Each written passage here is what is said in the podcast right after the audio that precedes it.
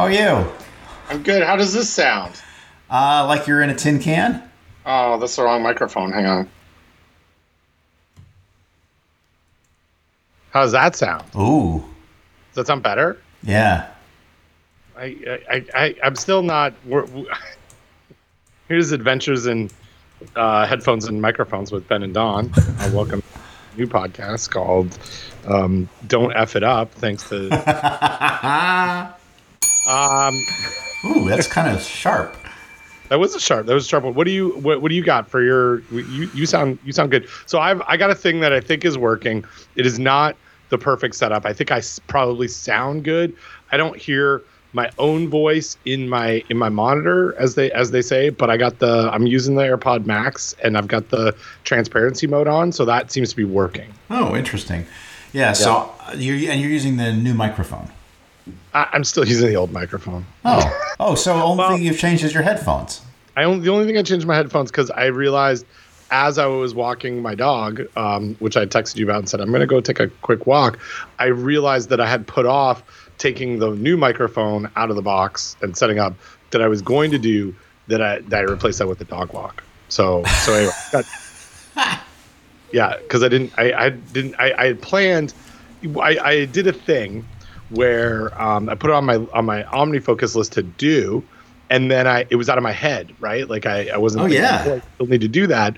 Um, but I, I didn't um, as as they say I didn't close the loop or maybe more um, explicitly I didn't actually do it uh, so I did not um, yeah but anyway I was able to mess around with the headphones and those seem to work a little bit um, but it was it, not not exactly what a it's it's fine they're good they're good I'm I'm, I'm learning To quote Jerry Seinfeld, you're good at taking the reservation. you're just not good at keeping the reservation.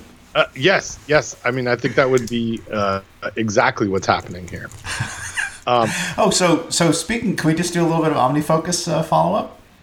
sure and you're you're a little you're a little echoey but I don't know if that's Uh, yeah, I think that's just my office. Oh, I did. You know, I'm probably more echoey than normal because um, I did uh, clean up some stuff in my office, rendering it more empty and more echoey. So Well, that's hey, it is. not- it is. This is what we got. I'm not This sure. I think we're I think we're effing it up, Ben. Uh, Pro ProView Jim is not going to be happy with us. um. So anyway, sorry to to jump. in. You were going to tell me something something about dog walking. I tell you something about something I like? Yeah, tell me about. Uh, do you have a? Is there a leash that you like from uh, that, that we someone could get from your Amazon store? Uh, no. Well, no, yeah, but I but I would I would recommend I would recommend the productivity software OmniFocus. Um, Oh, OmniFocus. Yes. So I I have been re-engaging with OmniFocus. I'm I'm as we've discussed on this I think on this podcast. I'm paying a man to help me um, Yes. re-engage with my OmniFocus. I'm I'm reading. Uh, his book. Uh, I am trying to get better with OmniFocus. Um, and the way to get better with OmniFocus is you have to look at OmniFocus. And so I'm I'm not there yet, but I'm and I was doing like great, and then I made the system, and then I kind of fell off the system, and I just ended up working from my inbox, which is kind of my default, which is not a good place to be. Uh, but I'm uh, yeah, I'm getting I'm getting back on the bike, as they say, and uh, yeah, we'll see we'll see how it goes. So, um, are you are you still? I can't remember um, the man from the internet's name who was helping you with your OmniFocus. Karush um. Um, are, are you still are you still talking to to the internet man? I am. I am. We have uh, we have a standing appointment, or uh, we have a, a recurring appointment. Well, it's not that- yeah. It only it, we at the end of the appointment we make a new appointment. Well, okay, yeah, I think that's a a reoccurring re. Yeah, that's right. Um, good. So, and that's I, I still haven't. Uh, I, I just I, I I've been I, I feel like I'm pretty pretty good in my OmniFocus world, um, but I, I'm I am trying to put one of the things that I think we suffer from in academia, Don, is a lack of, and I say we, one of the things I suffer with, and it's probably has very little to do with me being an academic, is that I, I don't have a whole lot of real strict deadlines, right? Like if I do it, I do it. There's no one there who is like, you know, in the in the C suite who says, uh, Chapman, uh, get me the get get the Henderson file on my desk by Monday by Monday at, not am. Yeah, exactly. no one says that to me. No one, no one. And, and so, so I, um, you know, I got, I got my own, I got my own system, and sometimes it works out. But I, I suffer from not having hard deadlines or putting artificial hard deadlines together to motivate myself but but then also because i'm the one who and and this is kind of the here's the rub. Um, i'm the one who's putting the artificial deadline on it. I know that i'm the art i'm i'm the artificial man. And it's Oh, right. artificial. It's not it's not Yeah, real. It's not real, so and so I, therefore you ignore it. I could cheat i could cheat myself right? Yeah. that part's easy. Um yeah Well, it's So, kind of, it's kind of uh, like putting an appointment on your calendar that says I'm going to write a, on a I'm going to write a manuscript um, between 10 and 11 o'clock today, and then it doesn't take many times of putting that on your calendar and then not doing it for that appointment to become meaningless, right? But on the other hand, you have an appointment to ho- record a podcast with me. You would never think of not showing up for that. You if you if you couldn't make it, you would reschedule it, but you would never just not show up, right? Absolutely. Yeah. Like, like I'm I'm not uh, uh yeah, I mean I think that's a that's a good analogy here, right? Like I'm not you, you hold you and I this appointment holds me accountable because you're you you, you know you are also holding this time and we both have other things that are that are competing with this. So I wouldn't I wouldn't be like uh, just not do it because then I'm wasting your time as well. And we like doing this, right? Like this is so yeah, yeah. yeah, I think Well, but I- you, I but you like doing the other things that you do. that you said you were going to do but you didn't do, right? You like those things too. I do like those things too. Yeah, yeah, that's a good. But there's no no one there. I'm not letting anyone down other than me, and I'm full. I'm I've disappointed myself so many times that it just doesn't doesn't matter anymore. Uh, no, you know, but but it's still it's artificial. I can I can I I can't trick myself very very easily or very well, right? Like I Oh, can yeah. always, yeah, d- push it push it to later. Um, I was going. Oh, so I got. I have. I have two. I, I wrote things down because that's what. That's, that's. I'm in the habit of that now. Uh, That's the, I- that's the first essential principle of GTD. It's called capture. Yes, I I put things down and things things um, that I'm going to. That here are the things, and we're gonna we're gonna get to both of these here. Um, one is camping, and I forgot the thermometer. So Ooh. we're we're gonna talk about that, and then a quote, and this is in quotations. Oh, like cooperative extension? Question mark. Hmm. so so which which I feel like we're I feel like this is a Jeopardy, or there's some. The, the, I'm just giving you the two categories of things that I would like to talk about, and you, as the contestant in today, today's game of food safety talk, gets to choose which of these two we will we will talk about first. Camping, and I forgot the th- thermometer for 200, or oh, like cooperative extension? Question mark. Where where do you want to go? Where do you want to go, Don? Oh, um, all right. Well, so so bef- as a way to segue from our current topic uh, to cooperative extension, I will say that part of what is it's not this is not the sole reason for this, but but part of the reason why I want to be more accountable in terms of my own productivity is I have agreed to give a presentation to some new cooperative extension employees on managing time and attention, i.e., productivity. Um, And Oh. I figure uh, I really need to at least know how to walk the walk, at least temporarily. so, Yeah. But anyway, why don't you tell me about cooperative extension, Ben, for people that don't So- know?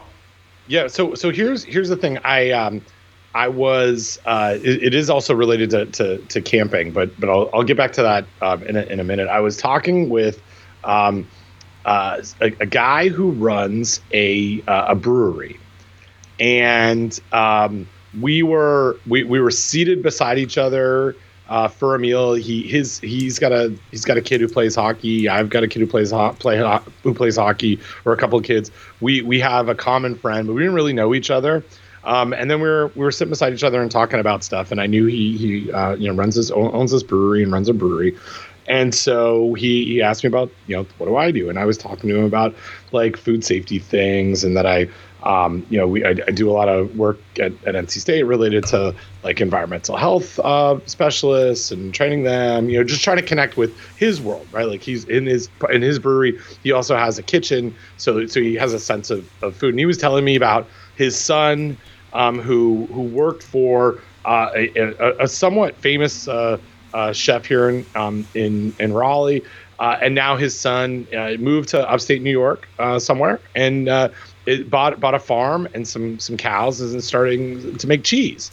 And so yeah, so we we had this like co- you know conversation back and forth, and usually.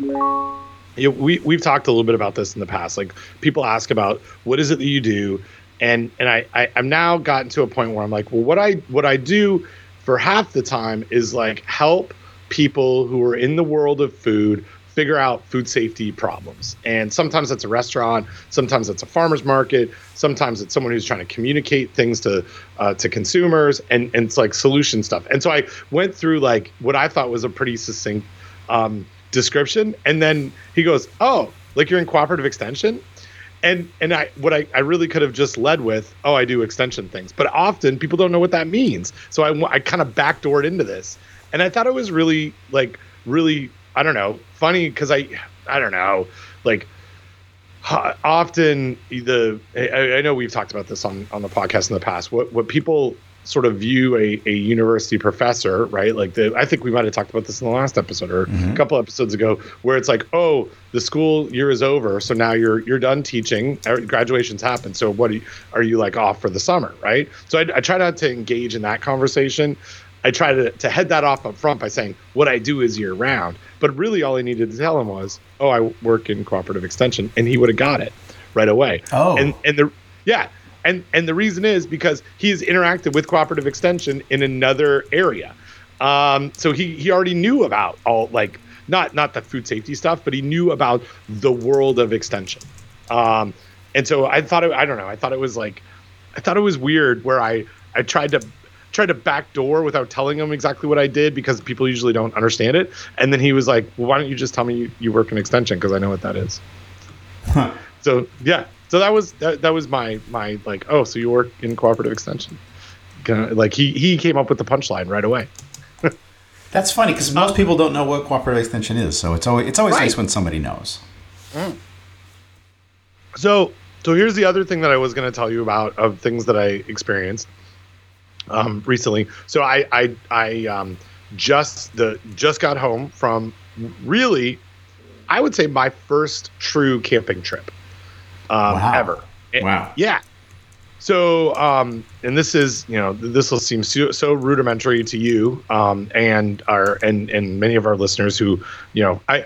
I, I don't want to come back kind of like I'm the first person to have ever camped, so I'm not going to give you like I, I I have a sense of my perspective on this a little bit, um, but it was I, I uh, you know it's, I took my two kids went on this on this trip camped on the Outer Banks, um, in a in a in a very sandy and windy place, basically the beach of of North Carolina. It was uh, it was great, um, but you know my my food safety world uh, came into play because as we were as we were cooking um, some food, we we uh, I, we became we came pretty prepared with um, a lot of ready to eat foods that would take heating up. Like we were ready with a lot of hot dogs, but there were a couple of uh, other campers out there who who brought some raw things like uh, marinated tri-tip uh, steak steak tips and some uh, you know some chicken that was that needed to be cooked from raw they, that had been held at I you know I was I was pretty confident on the temperatures when I looked at it. It was all it was all really really cold. Um, but uh, but then all of a sudden we're uh, we're standing around this uh, charcoal grill that's provided by the National Seashore and uh, pe- people are cooking stuff. And uh, someone looks at me and goes uh, hey do you have your thermometer? And I was like uh, no I didn't I didn't get one. Uh, I didn't bring one. Because I, I, I didn't think uh, I didn't think that I was going to need it for the I wasn't prepared enough because I brought hot dogs. So we proceeded to I, I would say and hopefully this uh, yeah I don't think a lot of people that I went camping with listen to this podcast. Um, I, I think we really really overcooked the food because I was uh, not I, I didn't bring the tool that I needed uh, Well- to know whether whether it was safe. But it was tri-tip. Yeah, but it's like raw raw tri-tip. Oh, but the only on the outside. No, no, no. Was it blade uh, tenderized? Yeah, yeah. Oh, I see what you're saying. Yeah, like it was cooked. Like, Like yeah, go like like this. Yes. If this is a, this Yes. is a steak essentially. Like I I don't I don't cook my steak. I cook my burgers to 165. I don't cook my steak to 165. true, but I cook my I try to cook my chicken to 165. Oh, yeah, also chicken too. Yeah. Okay. Yeah, yeah. It's like chicken mar- marinated raw chicken breast. Oh, okay. Yep. Yeah. But I And did. were you you were so far from civilization you couldn't like uh, pop pop down to the corner store So- for a thermometer? Well, I so great, great question. Um, I, I we we were not very far from civilization. Uh, we we were three about three miles from the town of Ocracoke, which is a very like was was lovely. It was great. It was a great place. Um, there is a, uh, a a grocery store there, not a Food Lion, not a like a, not a Harris Teeter, but a, a place I think it was called like Village Grocery or Convenience Store, Ocracoke Convenience. Um, they had some groceries, but uh, when I was looking, I did not see uh, a, a meat thermometer, and and I wasn't looking. I kind of like perused the grilling area to see, oh, was there anything that I had missed that you know forgotten that I I didn't you know that I needed, and and this whole conversation came up like in the midst of cooking. So certainly we could have you know hopped in the car and gone to the to the store to look for a thermometer but i didn't i didn't do that. Um, but i also didn't see it in my first like sort of look through uh, of what was there the previous day. So we we we winged it. Wung, wunged it? I don't know what the Wanged it. I think we, wanged we, is the- we wanged it. We, we totally wanged it. We wang chung that that night. Um and uh yeah so so but i i mean i I was caught in a situation where I I like I really do like to be food safety prepared, and I didn't have this tool because I just didn't. I wasn't planning on bringing food that I was going to need it for, Oh, but other Um, people did, but other people did, Got and they didn't bring it, and they, didn't were bring looking it because they thought you would be the expert and you would take care of that for them. I guess. Right. Or they didn't know that it needed to be taken care of. Well, I think they they did, but then they also thought, well, Ben's here, so maybe he can tell me is that like if I touch my thumb when I hold my my hand this way, is that the right? Is the chicken done? Right? Right. It feels like it feels like that's like the you know, my index finger or whatever, right? so so it, yeah, it um so that's where we we but but I I felt like kind of I don't know, not not like a failure. Like I usually I like to be I like to be there and be like, you know what, I got a thermometer. Let me go to my car and get it. But I didn't have one, and I felt felt like I was I I don't know. I I I, I let I let the team down a little bit, um, even though they didn't know that they were counting on me. Well, so here's one of the. So I have done. I have not done much camping lately. I have done a lot of camping back in the day when my sons were active in the Scouts, and not not just camping, but also backpacking, which is especially fun kind of backpacking. And I. And then my my younger son um, also still uh, bike packs and and backpacks and is quite into camping. And I think there is an aspect of camping that appeals to both of us, knowing about my personality and, and his personality, and we are the same in this, in that we are preparers, him even more so than me. But one of the really satisfying things about continuing to go camping and continuing to go backpacking is you get better at it. Like you say, oh, you know, that was a really a drag when thing X happened. So I'm going to now put something into my routine, into my my plans that will avoid that, right? It's like, well, the coffee really sucks. So I am going to get a little coffee grinder and I'm going to get a little way to make coffee so I can have good coffee when I'm when I'm camping, right? Something like that. And so um or you know, I really, I really hate it when um, I'm uncomfortable. Uh, so you know, I'm going to bring an extra pair of socks because my feet get cold. You know, or or what, whatever it is. I really, or I hate, I hate carrying this heavy gear. So I'm going to invest in some some lightweight gear that is, you know, that's that's that's not as heavy to to lug around. And so you get if, if you keep doing it and I, why wouldn't you right? You get you do get better at it. And i would say you know you've learned a very important lesson is that you need now a camping thermometer. And that thermometer i would suggest would go it's not like you have to remember to take your kitchen thermometer camping. No you have to have a dedicated camping thermometer that you will keep with your dedicated camping equipment so that it's always there ready to go when you go camping. I mean that would be my advice. Yeah, no, that and that's that's huge advice because I I hadn't. I, I'm I'm new to this. Like I, you know, like like I, I started off. This is legitimately the first time that I've done this. I mean, I went to we I camped in in high school a couple of times, um, and and we would really it was just a way for us to um, go to some local park and you know drink. I was just gonna say. Yeah, like and Yeah. that and and not and like not go home. And and I'll I'll, I'll, I'll point out I grew up in a um, in a in a province where the drinking age was was um, of high school age. Like I was I was al- I was able to drink in in, in high school. I was old enough uh, to do so because it was 19 and we had five five years of high school. So I- so I I had that that last year. It wasn't like I was going to a to a park and doing this illegally. Um, uh, but but that that was part that was it. Like we would just go for a night and some I I didn't plan anything. We were a bunch of teenagers. Someone had a tent, so you'd sleep in a tent. But it wasn't like we weren't on a camping trip. This is the first time that I've taken. You know, I've been responsible for children first of all.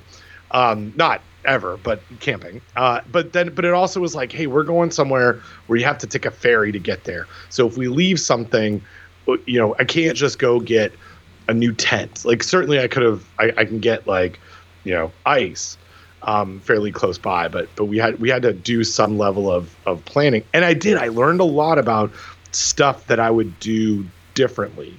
Thermometer is one of them. I think I would actually, um, I would probably bring more raw foods to to to cook, um, and not like I mean we we're we're a family. I, I, I as long as I, I'm I pick one of the seven or eight foods that both of my kids eat, you know, a lot, and hot dogs are one of those. We, I've I've I've met what their goals are, right? Mm-hmm. Right. But I might want to hang out and cook something a little different, like some tri-tip. Yep, Um, yep. and and so so I thought, yeah, I, I'll, I'll do more of that next time.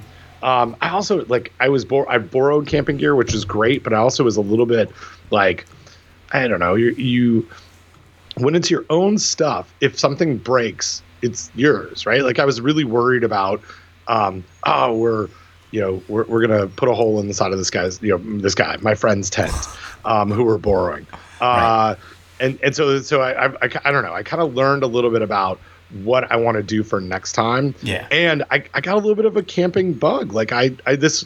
th- This was a it's an annual trip that that one of my one of my friends puts on. Um, he's been doing it for 25 years, and he's had like families cycle in and out. Um, and this, you know, I, I certainly am ready. I've, I'm I'm there to sign up again for next year, but I'd like to go back and do this again, maybe two or three times this summer, uh, and just and just go get. You know, I, it was great. And again, that's that's the part that I, I'm cognizant of, Don. I, I'm not the only person who's ever camped, so I'm not in. I'm, it's not like uh, someone who's just uh, discovered CrossFit, uh, who will tell you that there's a thing called CrossFit. Uh, but um, but yeah, it was it was a cool, it was a great relaxing experience in a different way than going to a cabin or staying in a hotel. Like it was the I, what I what I really enjoyed, Now no one really told me about this before I went camping. And you probably again, for those who can't probably know this, um, when it gets dark, it's kind of the end of your day, right? Like. yes. Yes. so, so let me tell you, a 9:30 bedtime, I have no problem with that. it's Yep. great, fantastic. Yep. Uh, and then the other thing that also is comes on the flip side of that, um, which I, it may be really obvious what I'm going to say next. Um, The sun comes up really early, Don. Yes, so does. you know maybe uh, a 5:30 wake up time. Uh, it goes very well with a 9:30 bedtime. exactly. Um, yeah, but it was very like there. I don't know. It was some, there was something that was really really nice about that. So I I enjoyed it, but I I will I will not forget.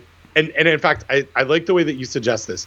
I will not forget as I'm building my camping materials to add a thermometer into that. So I'm not remembering to take it out of my kitchen to go next time. Yeah, I mean you could, but I mean especially the your favorite thermometer, um, as opposed to my favorite thermometer. Your favorite thermometer is quite affordable, and you could certainly uh, keep an extra one in your camping Yeah. gear. Yeah, absolutely, absolutely. Um, the last thing about camping that I want to before before I leave uh, leave this this topic, or at least open it up to you um, to talk about uh, your camping experiences, um, is that one of the one of the guys who, who I met on this trip, um, a friend friend of a friend, every morning ate a hard boiled egg. And Don, how did he? Where did this hard boiled egg come from? Well, he made them before, boiled them, left them in the shell. It's an old camper's trick, but it's in the food code on you know air cooled shell eggs that are hard boiled, don't need temperature control. And he's like, yeah, I'm I this is what I do. This is what I'm going to eat for the four days that, that we're here. I've got these I've got these hard boiled eggs. So there was even that like a little, um, just a you know a little just a little bit of food safety in that was happening, um, uh, sort of throughout this this trip, Yeah. which was which was cool. So That's it's nice. the first time I'd seen that in in action. Yeah, cool. Um, Very cool. So, yeah, yeah. So that was so that was that was good. Um, but I'm I, I'm on a um. I, I what I'm gonna term I'm on a camper's high right now, Don. That's nice. it is. It was nice. It was. It was a very. It was a. It was a good. It was a good fun experience. Cool. I'm, I'm so I'm so I'm so glad. And yeah, it, it was really. I mean, I look back uh, fondly upon my camping days. I mean, and it's like I I'm really not I'm really not interested in going backpacking. I'm really not interested in, in going camping and sleeping on the ground. But you know what? I really do like is sitting on my deck out, out in the Yeah. backyard, enjoying enjoying nature, and um, you know, glad that I can sleep on a, an actual real bed tonight. But it but it was it, it was I mean it was definitely it was something that I did uh, you know all my time with. Uh, I was not. I did. Was I did. I did. I actually just recently found, or my wife found my old uh, Cub Scout, my bo- old Boy Scout uniform. Boy, was I uh, tiny as a as a, a, a teenager, a young teenager. Um, and with my uh, with my my badge, my uh, second class uh, bat, merit badge, which is not merit badge, second class uh, badge, which is as far as I got in the, in the Scouts. Um, and I remember not liking camping very much as a as a kid,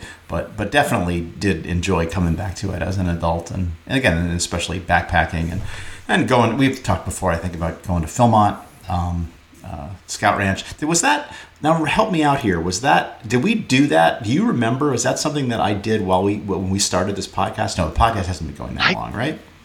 I, no, I think I think it might have been, Jesus. or because I think that we have been doing this podcast. I just looked this up. I, I think one of the earlier that that first year that we did this podcast, um, you you were preparing for that Wow. trip. Like you were you were training for the walk. Wow. Gee whiz. okay. All right. That makes yeah. sense.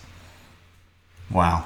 we were um i'm, I'm going to go back because I, I just recently looked at this um no I'm, I'm now on a different podcast uh food safety talk that's this one. Um we oh let's see if i can find this. You can um i think we've been doing this for for eight years or something now. Mhm. That that sounds reasonable right? It does. Um,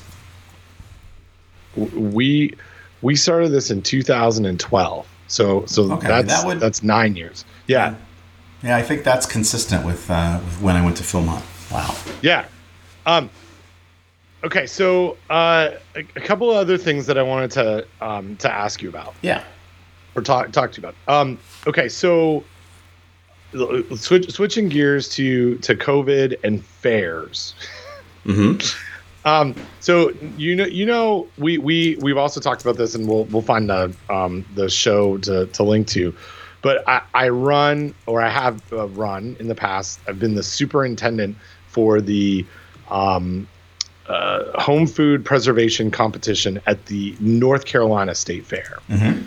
Uh, also, uh, I inherited the baking competition um, because I was, I guess, because I just had, did a, such a bang up job in in preservation that they said, let's you you go ahead and do the baking too. Uh, so I so I I and there's like there's a lot of history. My my department, uh, historic department, family consumer sciences, that merged with 4-H and youth development. That then also that combined department merged with agricultural and extension education, which now my department is called agricultural and human sciences. Um, my like one corner of my department, family consumer sciences, has been involved in running the home food preservation competition for like as far back as anybody can remember, but it may go back a hundred years um, because it goes like that's when cooperative extension got into canning clubs back in uh, right right during World War One um, here in, in North Carolina. Anyway, I, got a bunch of questions about how how and what should we be doing from a COVID standpoint this year at fairs from from a pre, like from uh, a, a judging because I, I'm going to give you I'm going to I'm going to tip you off here, Don. Fairs are going to happen. Fairs, you know, uh, and, uh, and so so th- that that's kind of becomes a like, well, we probably shouldn't have a whole bunch of people in one spot um, still because we're in the middle of a pandemic and there's not not a lot of people who have been vaccinated. That conversation is, I think, fairly over at this point, at least when it comes to fairs. So fairs fairs are going to happen, and and our folks, the the people that I support in cooperative extension. So you so you work in cooperative extension. Um, they often are tasked with running some of these competitions. So I've had, I mean, I wouldn't say a handful. I'd say maybe about fifteen or twenty questions in the last couple of weeks as we gear up for fair season on what should we be doing and what types of things should we be worried about when it comes to our judging um, procedures. And so i want to i want to throw that out to, to you. What what types of things do you think about um, when i say hey we're going to get a bunch of people together to judge you know baked goods or or canned foods here? And and and let's say as early as july. My my competition's in october but there are some county fairs that are going to happen this summer. So, what do you what are your thoughts? COVID specific? Well i mean I, yeah let's talk about covid specific stuff first Okay, so, well, hopefully people are continuing to get vaccinated, right? So, um, hopefully but we don't know that for sure. Um, uh, certainly, I think there is, in the last couple of weeks, there has been a profoundly different sense, it just in terms of how things feel um, to me um, with respect to the uh, pandemic, right? And so that is for better or worse. That's, you know, that is what it is, right? Um, and I think that's for the Right. better. Um, you know, uh, restaurants are opening up. Governors are relaxing things. You know, our our governor here in New Jersey uh, relaxed things in the before the Memorial Day weekend, which he was predicted to do it after, and he did it instead. He did it first before. Um, so I I think the risks coming into fair season are relatively small in terms of in terms of COVID nineteen. Now, obviously you know, anytime you have people who are in close proximity to each other indoors without wearing masks, there is some risk, but and and you know, I would real I would I mean there's a lot of controversy over vaccine passports and things like that, but I honestly I, I don't have a problem with people saying you have to be vaccinated to do this and you need to prove it. Um, but I but I'm, I'm not I'm not sure I'm in the majority in holding that opinion. Um, certainly, I think what you could require for your judges, since they quote unquote work for you, is you could require them to be vaccinated or require them to state that they have been vaccinated. I think that's not an unreasonable precaution. But if these if these tasting events are occurring outdoors, I mean, you know, eh, having them be outdoors, having people well, but they're not tasting, right? That- Well, they are. Okay. I mean, that that's really that that's kind of what makes us a little bit unique. I think um, there's uh, you know, uh, but part of the reason why, and uh, and, you know, to to I guess rehash the food safety aspect of this a little bit. Part of the reason why we started, uh, you know, looking at specific foods and and t- t- testing pH and um, really like honing in on specific um, recipes and processes was because they were being tasted and we're we're I, I would say somewhat unique. Um, you know it's as, as far as i understand we are the only state fair that does that. There are probably a lot of county fairs that do that across the us but um, that that was kind of the info that was provided to me by our fair people. Um, but and it was something that um, was not n- kind of negotiable or I don't, I don't know. The, the basically the the the the idea was we need to continue to to taste foods. So what do we do to make it safe, right? Like what, which was fine. I'm, I was happy to go down that that path. But yeah, I mean, people are tasting like that's and and doing so. And maybe I need to set this up a little bit. I think you have a good sense of it, but for our listeners, um, we w- will have um, a series of judges sit fairly close to each other and they work in pairs and they will taste a food um, whether it's a jam or jelly or a cake or, or whatever. And then they'll sort of go through the sensory attributes. These are m- most of the m- most most if not all are folks that are in the culinary world, the nutrition world, or have done sensory work. So so they they are from a technical standpoint they're they're approaching it on here's what the definitions are that we're looking for. Here's what the taste is, you know profiles that we're looking for. So let's let's we actually need to taste it. And it only makes up like maybe um, depending on the category, somewhere in between like 10 and 20% of the total over, overall assessment. Um, but yeah, tasting's tasting's happening, and it's happening in pairs, fairly close to each other. And I'll say, you you, you hit on something that I want to um, uh, like talk about a little bit. But we do it. We historically um, have always done it indoors, and I would say in a in a uh, like an old like hundred year old building that has terrible air handling. Mm. And and is is you know it is cramped for space. Like like we'll we'll have it. You know, if back back a year and a half ago, I would have defined it as a pretty good super spreader event location. So can you can you mandate that these people be vaccinated?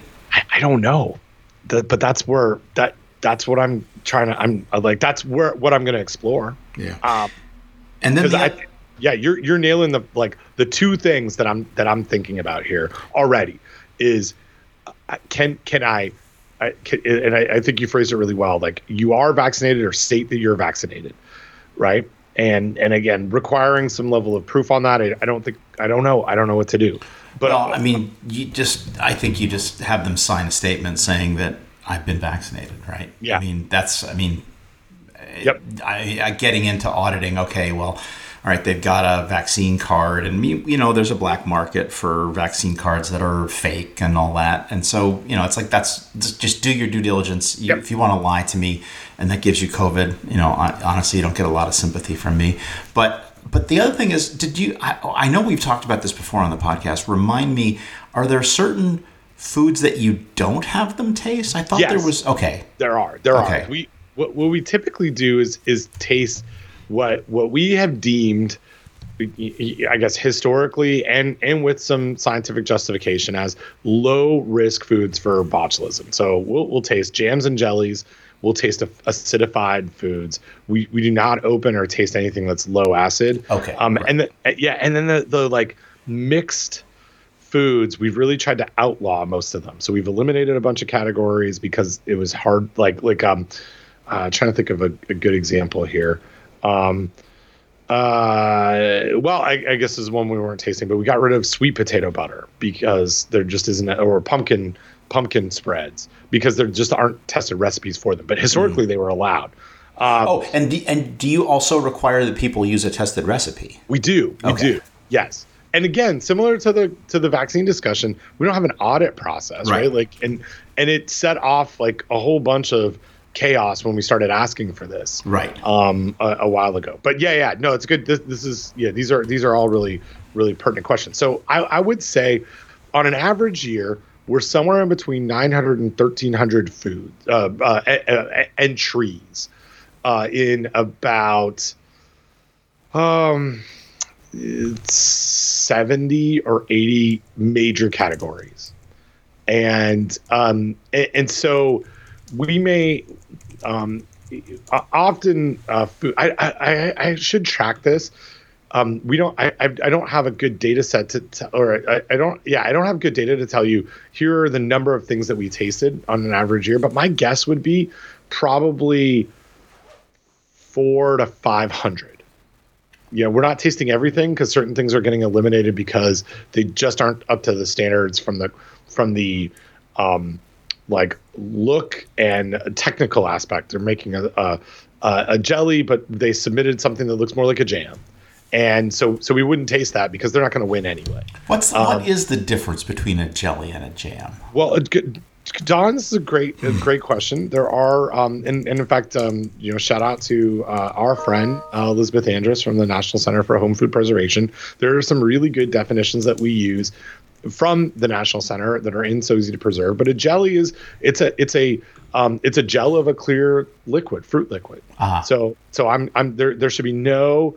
Uh, it should be clear. Um, you don't you don't cloudy. The, any turbidity in there sort of shows that that the the preserver didn't get it um, refine it enough, didn't strain out any of the um, you know any of the junk that's in there. Um, and so, but yeah, it's a, a jelly is a is a clear you know uh, fruit based uh, spread, and then a jam is kind of the same, but but it's more of uh, I've minced up all of the um, the stuff that's in there, and then we get into conserves and preserves, which preserves are more you know we're, we're looking at much larger chunks of, of food. It's not all blended together. So And, and then you got marmalades too. and then we got the marmalades with the peels, and the conserves might have nuts in them. Um, yeah, and raisins. So it's there's a whole there, yeah there's a whole mess of, of things that we that we look at here.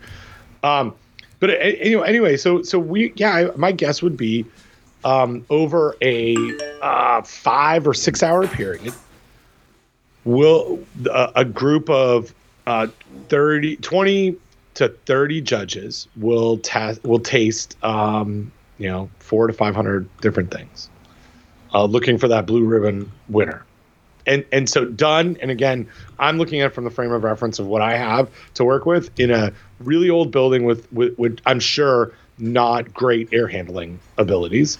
Um, and and so i you know to the two things that you you hit on right away are the things that i'm focused on. What do we know about vaccinations and can i actually require it? And and and if i can't then how do i how do i really um, push that this is a, a, a, a an expectation, you know, uh, of, of this of this group. And then secondly, what can I do outdoors? Well, and, and I, I would say, in fact, you might be able to do something like prove to us you're vaccinated, or you must do your judging six feet apart um, from other judges, right? And that, Yep. and that's, and then that's just how it's going to be, right? Like I think Yep, yep. you, you maybe you can't mandate that they be vaccinated, but if they're not vaccinated, then you can certainly mandate their behavior. I think.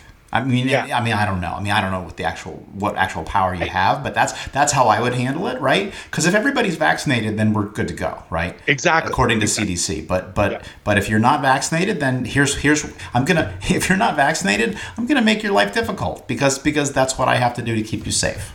Right. And and so th- this one's really like for me I'm I'm looking at my situation as a model, right? Like cuz I I think I do have quite a bit of control.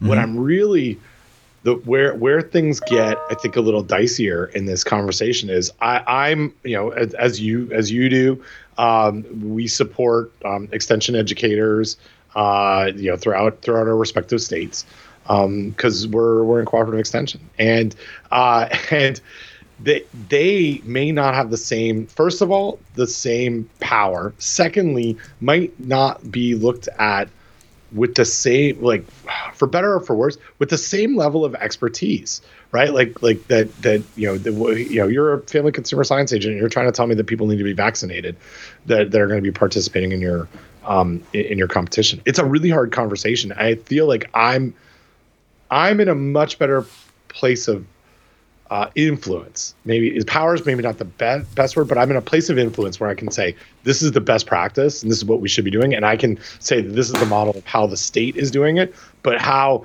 um, someone in a in rural North Carolina and I you know pick I think we talked about this on the you know previous podcast or a couple of episodes ago. Pick a small rural county where um, we've got still like less than 20% of people in that county with their first vaccine shot um, I, you know, uh, going in and saying, okay, if you're going to be part of this, you've got to mandate it. I think that it, it's it's a much more difficult conversation, but it's the right like it's the right thing to do. It's the right way to approach this. Yeah, yeah, for sure. Yeah. Okay. So so okay. Let, let me just go go back because I'll, I'll I'll go down my my list. You talked about vaccines. You talked about what can we do outdoors. Um, if if they're not vaccinated, we've got six feet apart. Um, I'm also I and and this is the um, you know uh, m- mask aspect of, of things for me. I'm also I want because I can't see the benefit of this. If they're not actively tasting, I want everybody wearing face coverings inside Yeah, absolutely.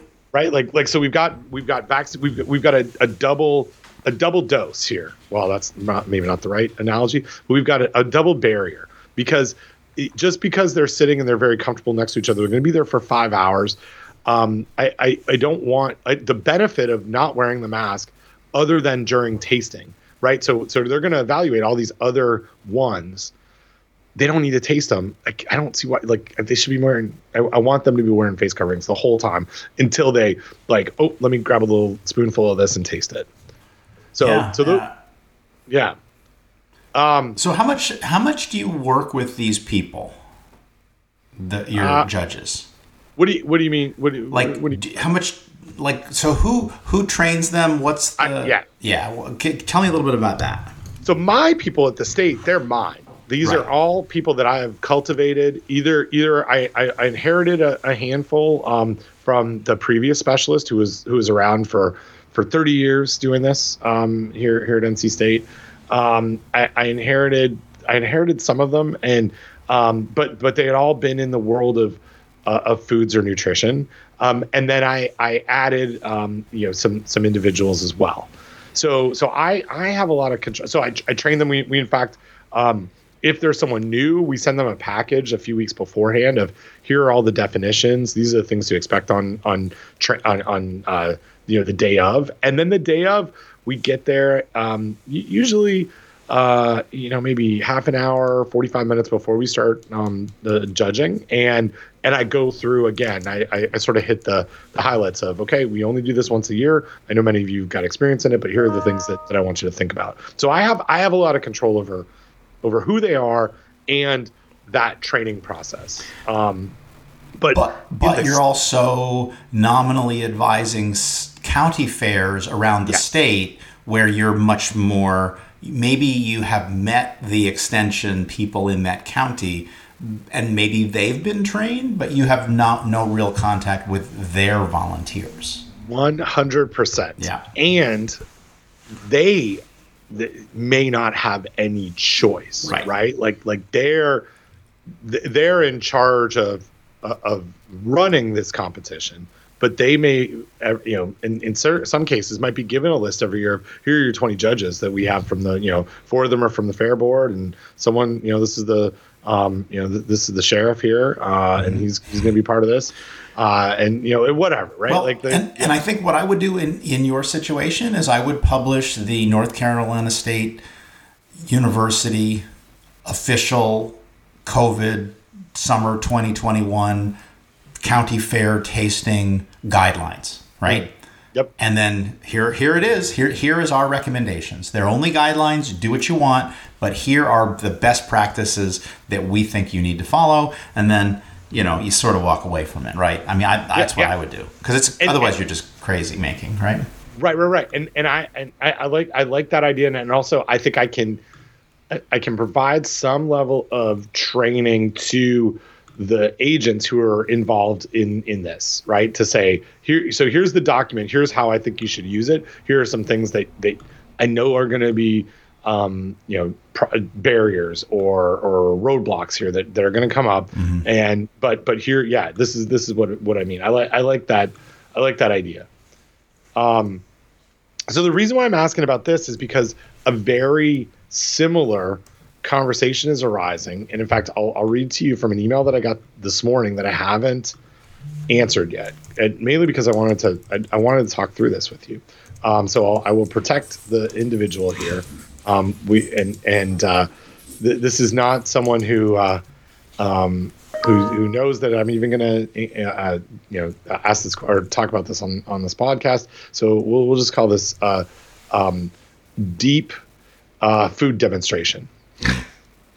deep food demonstration rights.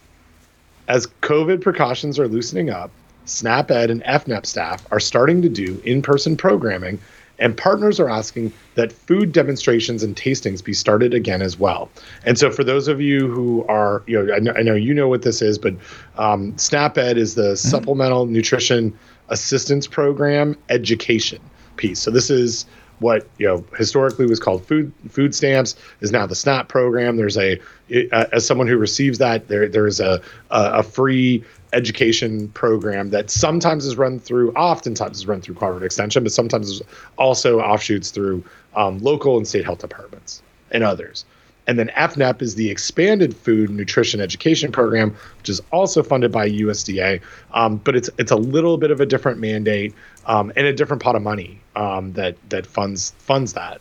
Um, and so so anyway, we I've got you know deep deep uh, food demonstration says, and, and this is the part that I think is really interesting. Partners are asking that food demonstrations and tastings be started again as well. I am seeking guidance on how to offer the tastings. In the past, we would prepare the demonstration and then portion out the tasting individual containers and then distribute with a plastic spoon or fork. Can we again follow this type of protocol, or should they be pre-proportioned, pre-portioned with the lids and distributed with individually wrapped fork or spoon? And and so the to me, this is really analogous to the entire conversation we just had. And and the the thing that I find really interesting is that, and th- this um, this plays into a webinar that you're doing tomorrow and and hopefully i can edit this uh, podcast and get it up so people can go uh, check it out. Um, but you're you're doing a, a, a, webinar on on transmission in food settings uh, of covid-19 with um, peter ben Embarek from WHO who's uh, going to talk about WHO's views on this. But this question really is about food as fomites or fomites around utensils. And what I think is missing from this question are the things that we just talked about, which is mm-hmm. if you're going to provide any sort of tasting that's along the side of educational programming, we need to be thinking about vaccinations, we need to be thinking about masks, and we need to be thinking about th- doing things outdoors. And I'm really less concerned about whether someone who's or like if this is pre-proportioned, if it's covered or not, or if it's a individually wrapped fork or spoon. I don't I don't I don't care about that at all. In fact, um, I, I, I, shouldn't say that. I care very little about that from a mm-hmm. from a COVID standpoint. Right. So so I mean I guess the this I'm just getting you to do all my work today, um, because this this is an email that I got. But I mean, are you like, do you think I'm think I'm good in in sort of answering? It, well, and actually, let me step back.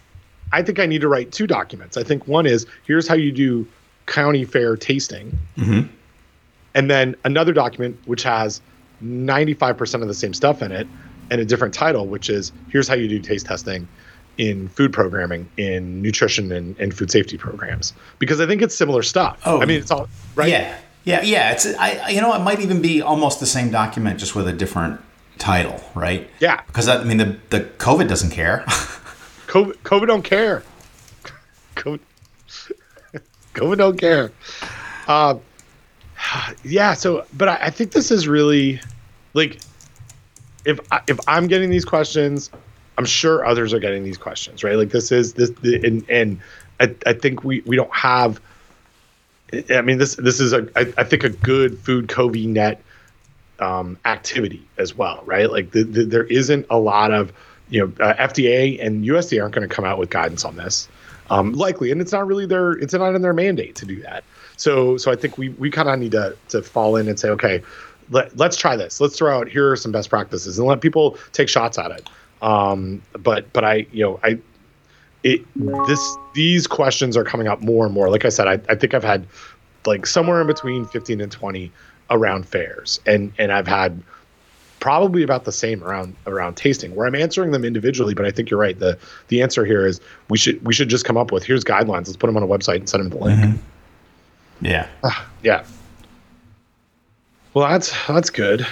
Um, what? Uh, there was one other thing I was going to ask you about, and then we can go. I, I, I haven't even looked in our in our uh, podcast file, but I think there's I think there's stuff there too. I've been putting stuff there, so there's definitely stuff to talk about. Yeah. Um, I was going to ask you. Oh, yeah. So here's another one. All right. Ah. Don, I got this question the other day. Mm-hmm. Um, good morning, friends. I like it when it starts that way. It was nice. Um, Agent A and I, because I'll I'll protect uh, you know deep deep agent Agent A and I are doing a water bath canning session tomorrow, and we're talking about opening the jars that haven't sealed before we put them in the fridge. Okay, so are you following what what this question's about? So so they're they're water bath canning something, and they they the idea is from from the, this agent that if it if the the jar has not sealed, that it needs to be opened before putting it in the fridge.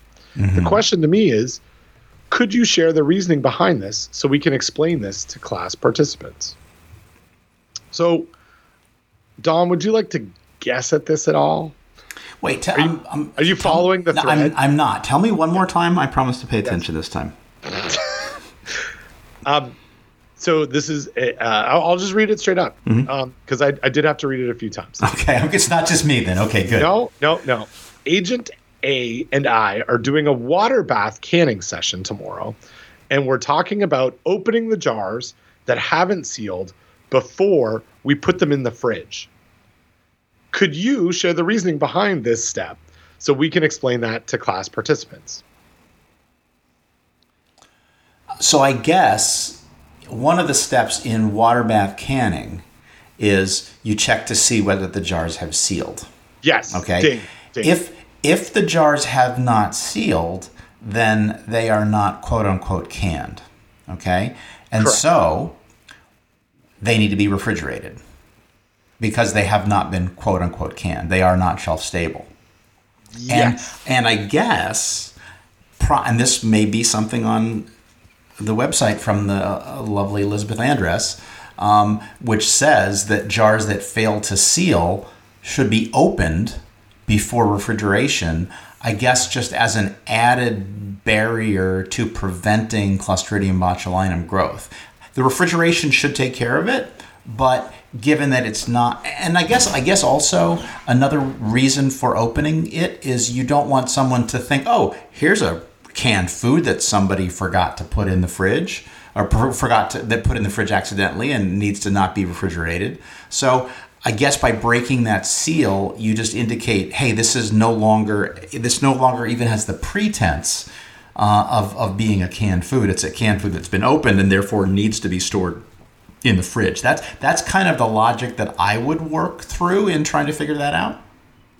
you eh, eh, like exactly and, and i think i think what happened here is uh, two kind of recommendations got um conflated right so so i eh, when when it comes to boil water uh, like um, water bath canning or boiling water bath we, we're already dealing with a high acid or acidified food right? Like that's that's the goal here.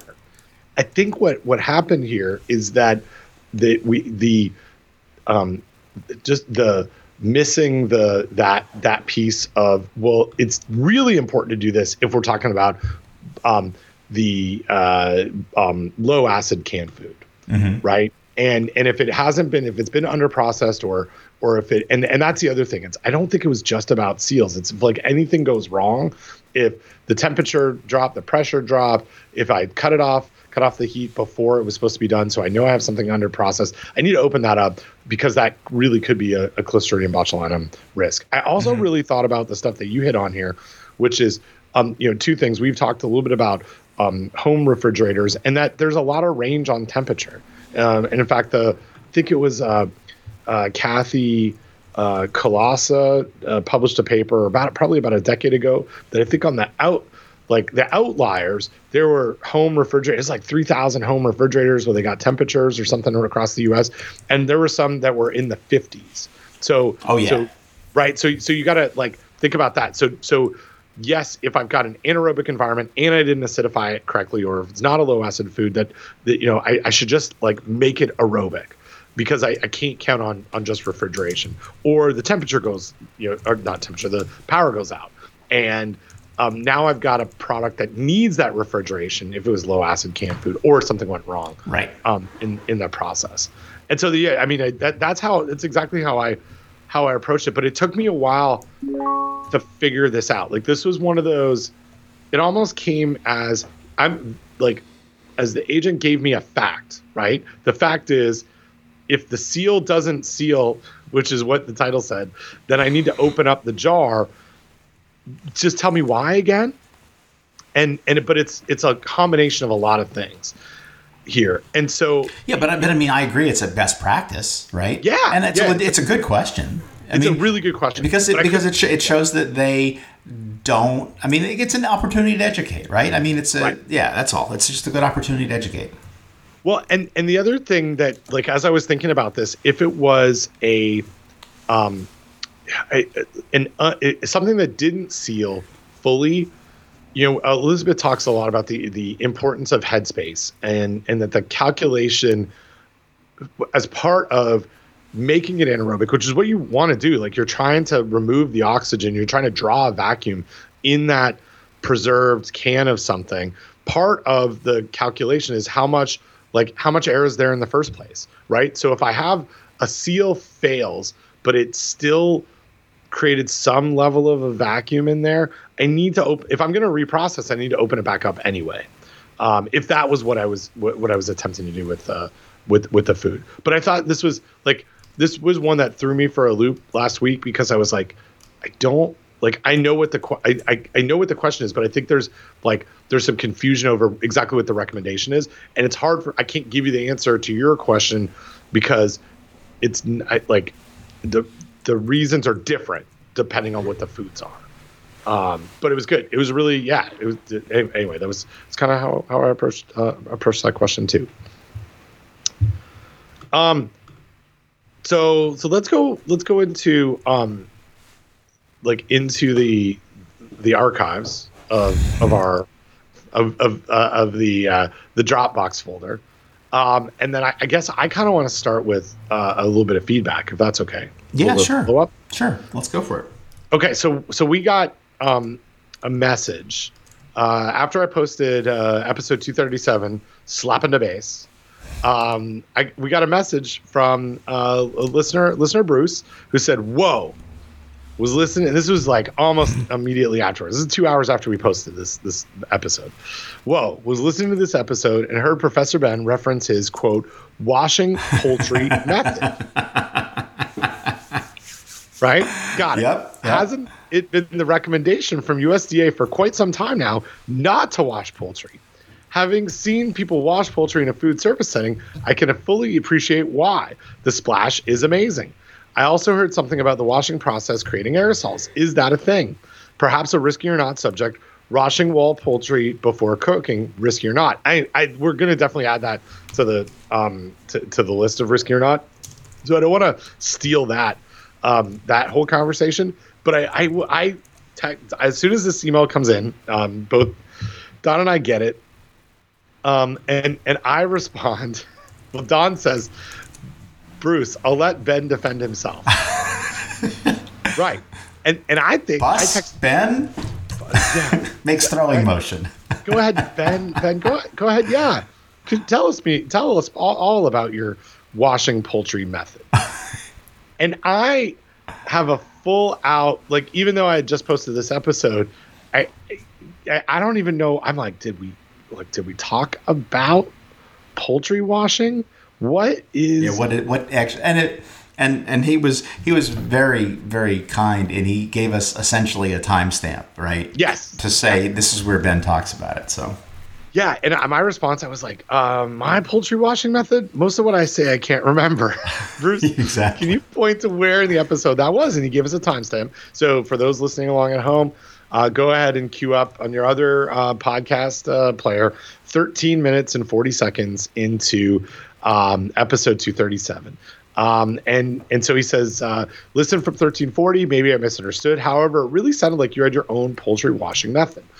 Um, and so I want to I want to clarify this because after listening to what you and I talked about, it certainly does sound like that. The way that I the way that I talked about something in a, a very colloquial manner was um, I, I, I was referring to a study that we did here at NC State a couple of years ago, looking at individuals who self-report poultry washing, and in fact, the very driver for this study was what Bruce was talking about was like this this idea of there you know maybe there's aerosols. When people do wash poultry there's a chance to spread uh, spread campylobacter or salmonella or whatever might be associated with that poultry throughout the kitchen and meat meat in general. And so what we wanted to do in our study was really characterize that risk better because what we do know about poultry washing or what had been published on that to that point was from a, a study that was um, that was done at Campden BRI in the UK, and it's a great it's a great study, but it wasn't it. The results of that study showed that if someone was to wash poultry in a lab setting, that they could spread Campylobacter if there was Campylobacter added to it around uh, uh, uh, um, a, sink. But part of it was to understand how much could be removed, if any, and where it would go. But it was done in a lab setting with you know one washer, and I think uh, I'll probably get this wrong, Don, but I, it, it was less than twenty uh, chickens. I think like it's it's either like seven or thirteen um, chickens, but washed by one person trying to spread it around. So so we had this idea of well, why don't we recruit people who actually wash poultry um, to uh, to see how they wash it and what it means. And so I referred to what you know in, in this last episode, episode two thirty seven, as what I believed was you know my what what my thought of a poultry washing method was and so that was you know rinsing under under running water. But certainly, in the listen back of this, it sounds like this is the method that I use at home to wash my poultry, not my concept my understanding. Yeah, yeah, my concept of what a person would do, and yeah, and so and, and listening to it, it, it is. I could understand why he thought that, but I could also yes. understand why what you were saying. What you're saying is like people people like we we have our conceptions about how people do stuff and they don't do those they don't follow those conceptions at all which is why it's so important to bring people in to a lab setting like you have at the the the Dinah Shore kitchen. The, the kitchen with Dinah? Um, and and and actually have take real people and study how they do things because guess what? They do stuff that you don't necessarily think that they would do so yeah. Yeah and and and even if you ask people and I, I, this is the i guess part of the other context that i missed in that last episode what what we often trust or I shouldn't say trust, where where we've started a lot of our research, where we start ours, where many people do, and sometimes it's where where we end is asking people, do you wash poultry? And and we don't often get into, well, how do you wash poultry? And if we just hear, you know, so and, and I think the um, FDA has a, um, a, a, consumer food safety survey that they run uh, every few years, and, and they've asked that question about poultry washing, and it's like somewhere in between 50 and 70 percent of people, you know, sort of self-report that they wash poultry. The the more important question is how, right? Like, well, I I shouldn't say the more important. The an equally as important question is is how, so we can understand better about the risk. Not how many do it, um, and it uh, is is great, but I think where we were at as a field was making assumptions about what that looked like, and what we found in, in our work was that it doesn't look it's not all the same. There's variability right. on right. on what what people do, and that's that that's important if you're trying to get into risk calculations. Yeah, ab- absolutely. And again, I think we've even we've talked about it. We've not talked about it on risky or not, so I've, I've got that um, written down now. Um, but we have talked about it on this podcast before, and I think we I've even said like, or maybe eh, or maybe not on this podcast, but in response to a question like, what do you do? You open some chicken. It's got some juice at the bottom, right? What do you do with that juice? Well, what I would do is I would carefully dump it into the sink, or maybe better yet, dump it into the trash, right? Because if you dump it into the sink and then you spray water in the sink, you can aerosolize it.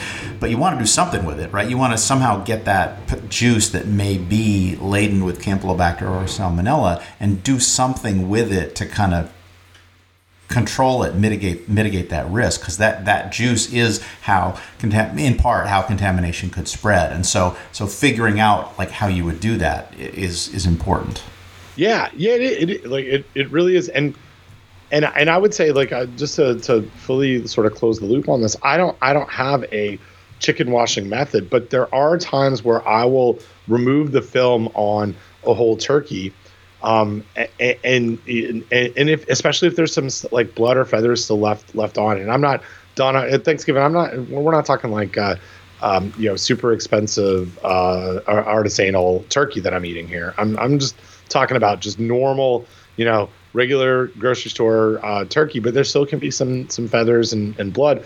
I'll use a paper towel uh, to wipe that off, and then treat that paper towel like it's you know contaminated. Mm-hmm. Or um, I you know uh, if I've used some sort of cloth towel, then I, I put that directly in the washing machine. So I'm still trying to remove it.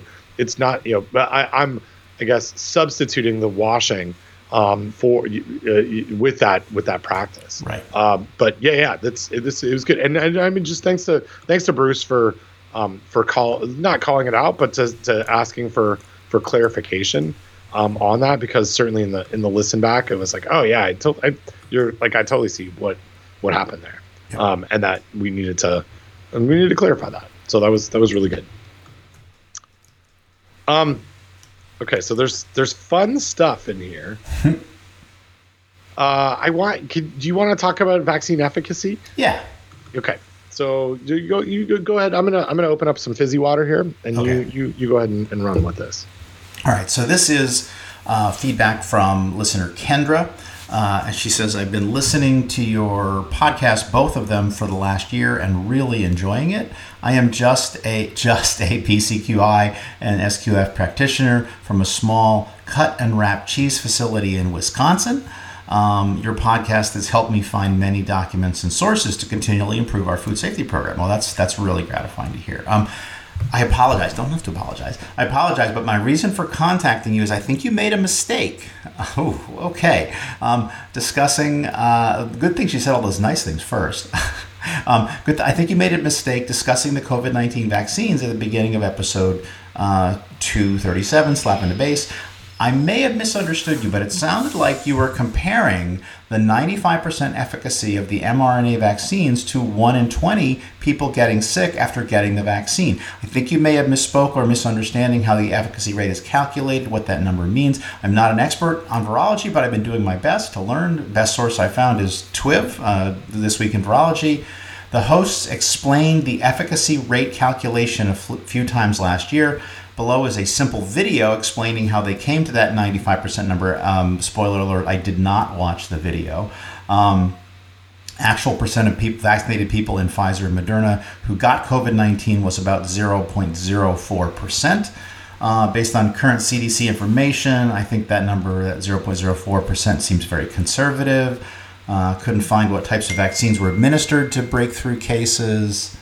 Um, uh, very few non-symptomatic cases in vaccinated people will be discovered unless and she goes on. Um, anyway I, she says i thank you for reading this. I apologize for any errors. I typically understand science better than i can write about it. And i, and I, I really i really appreciate kendra, kendra actually reaching out because i have been thinking about this for some time and it was really Kendra's Kendra's message that encouraged me to actually go and figure it out. And so I don't I don't I don't like I'm old Ben. I don't like watching videos that explain how to do something. I for me to understand a number, a calculation, I have to actually do it myself. Like that's just the way that, that I learn. And so we will we will definitely link to the uh, the the link uh, that uh, that Kendra provides, which is a link to a Twitter post, which whoops, which has a video. Uh, except there is something very weird that happens every time I print a PDF Oh yeah. and I copy from the PDF and it, it doesn't work. But thankfully, I have the amazing uh, text sniper to, to, to solve it. So, anyway, we'll link to this video um, on vaccine efficacy, although I say I did not watch it. What I did do is I did, let's see, let me find. Um, okay, I, all right. So I made my own spreadsheet, but I don't put the links in the message. I put the links in the spreadsheet, and so there is a. Uh, so first thing I did was like said, okay, how does CDC calculate efficacy, right? And if you go to the CDC website, principles. And we'll link to this as well. Principles of Epidemiology and Public Health Practice, third edition, Introduction to Applied Epidemiology and Biostatistics. Um, lesson three, Measures of Risk, section six, Measures of Public Health Impact.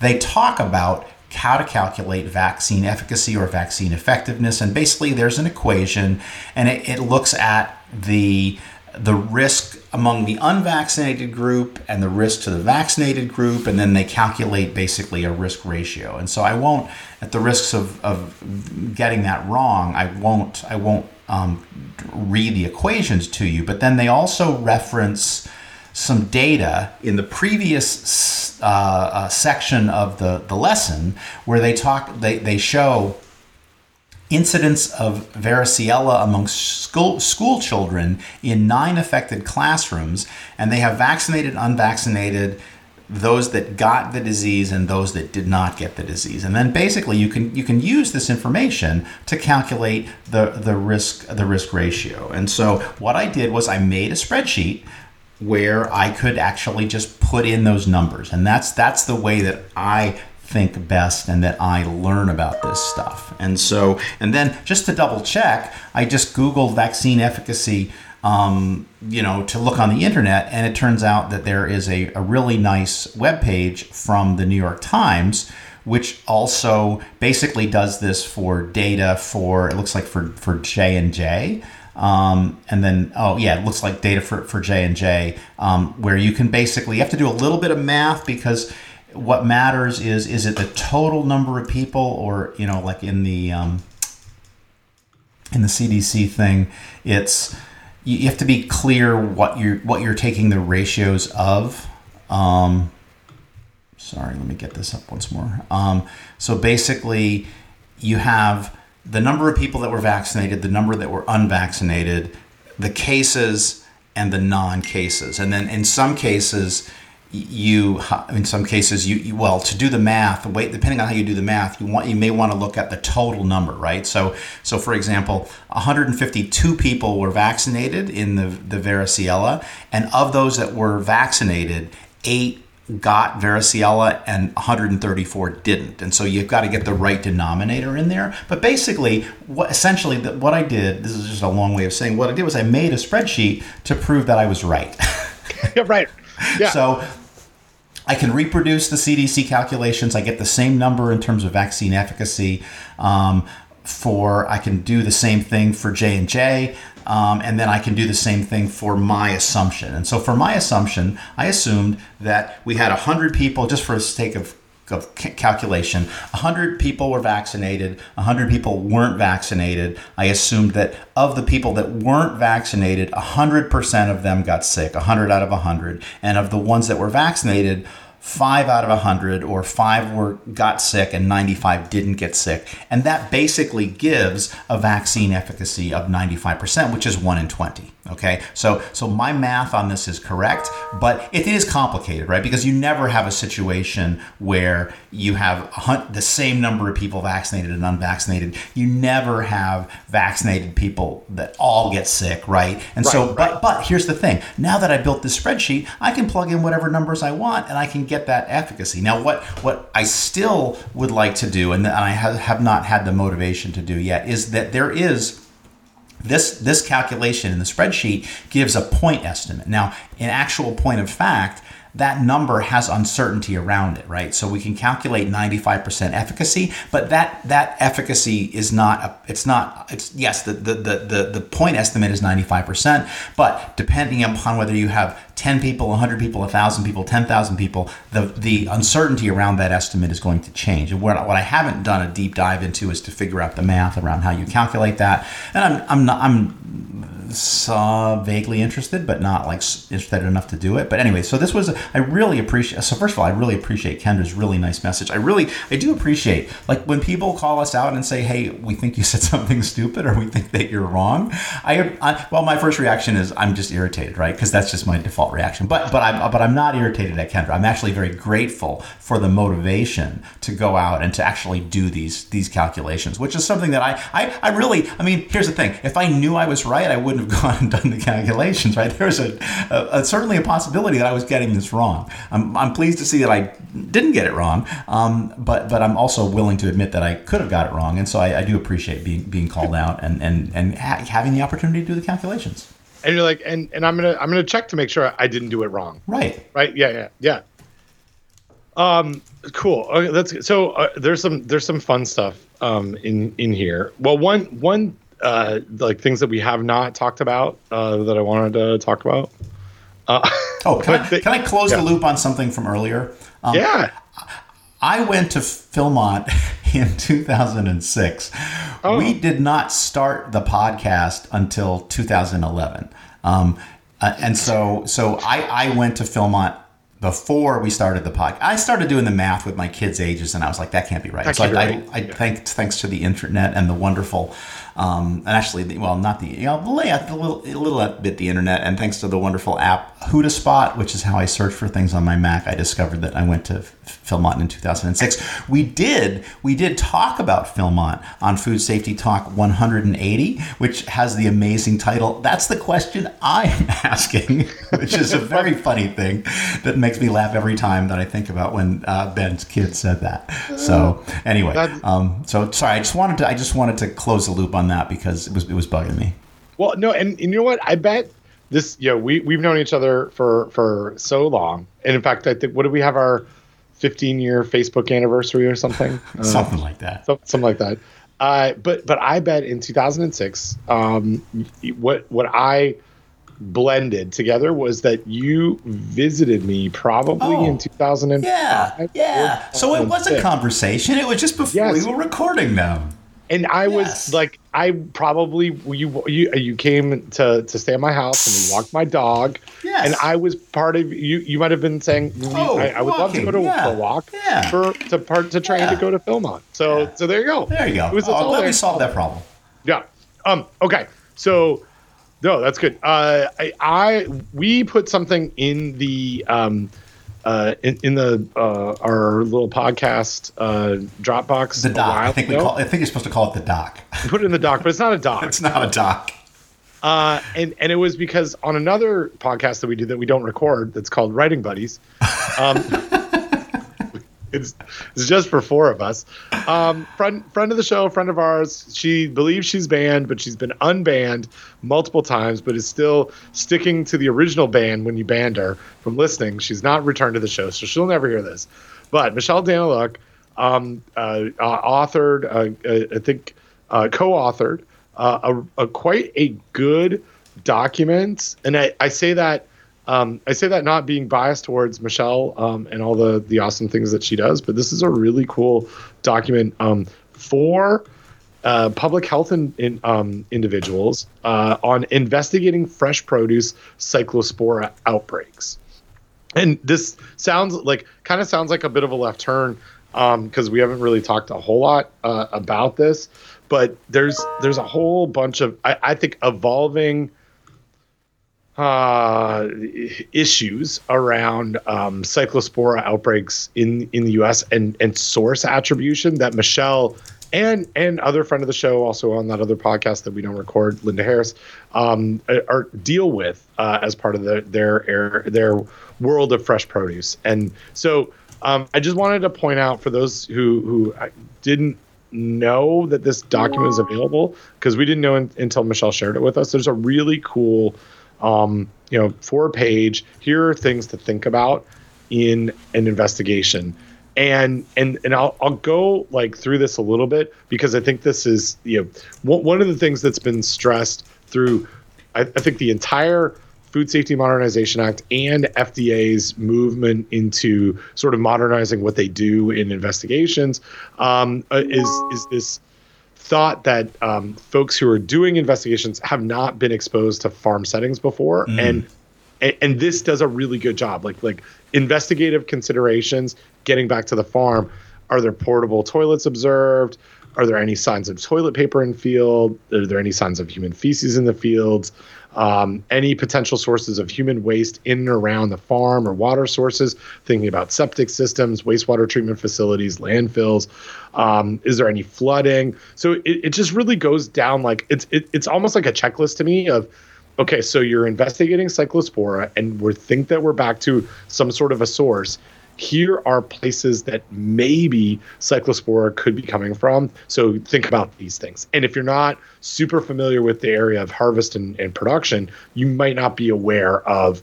Um, you know, uh, of this idea of like septic tanks uh, being really prevalent in that, uh, you know, in rural, um, in you know, in rural parts of the parts of the world. So anyway, I just wanted to give a shout out. We'll link to this in um, in show notes. And Don, I have a, I have a link if you are uh, I, I found it. Good. Okay. Yeah, we had trouble finding it before, but but once you have the document, you can just do a search on the title and you'll find it. So I've, I've got it up. So thanks. Yep, yep, yep. Um, and then they also talk like, and I guess before we, we leave this, the the thing that's really kind of cool um, about this is cyclospora is one of those pathogens that's that's special, like listeria. It doesn't doesn't really uh, follow or act like the other ones. If we think about like salmonella or pathogenic E. coli, and so so in challenges they talk about you know, we, we with cyclospora, we're, we're concerned about oocysts, and once they're in the environment, concerned about what? oo- oocysts, oo- oo- oocysts. I, I think I just called them oocysts. Yeah, I, I've always heard it said oocysts. Oh, well, see that there you go. There's Canada and, and the U.S. Oh, it could be the you're you're doing the Canadian pronunciation. yeah, colored colored pencils right here. Uh, could be could be tomatoes. oocysts. Yeah. Uh, there are lack of methods or treatments, chlorine to eliminate them. Uh, so so anyway, they just you know it's it, it's kind of just like and, and here's one I'm going to do for you, uh, Don as well in the uh, Canadian content here as the day after Memorial Day. I would call this a primer on uh, uh, uh, on, on cyclospora, and I think you would call it a primer. Primer, yeah. Yeah, but that's it's, But I'll accept I'll accept primer. I'm not I, Thank you, thank oocyst. I'm not sure I'm going to accept that. I'm I'm, gonna, I'm I'm still uh, I'm still on the fence about that. I'm, I'm Oh, still, you go. Yeah, you, you take your oocysts and you think about it. I'll take oocysts for three hundred dollars, Alex. Um, so anyway, just we we um, uh, we were remiss in talking about that in the last episode because we we learned about it a few weeks ago, but I wanted to make sure we Yes. got we got it out there.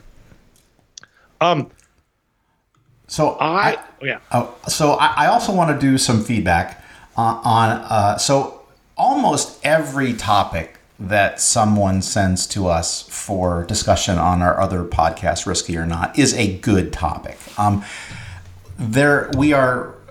I think that the evidence as presented on the website is quite clear that we will never ever um, finish all the topics because we are getting them faster than we can deal with them. Okay, but I did get some very nice feedback that I don't think we'll be dealing with on the show because it's just not that.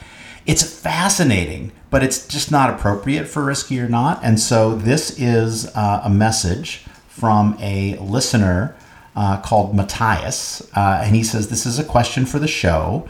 Um, perhaps a good follow up to the canned BLT episode, canned cheeseburgers. And he let me let me not do that. Let me do text sniper and I will cut and paste, and I'm going over here and I'm pasting and I'm finding it. And then I also really want to link to Text Sniper. We've talked about Text Sniper before.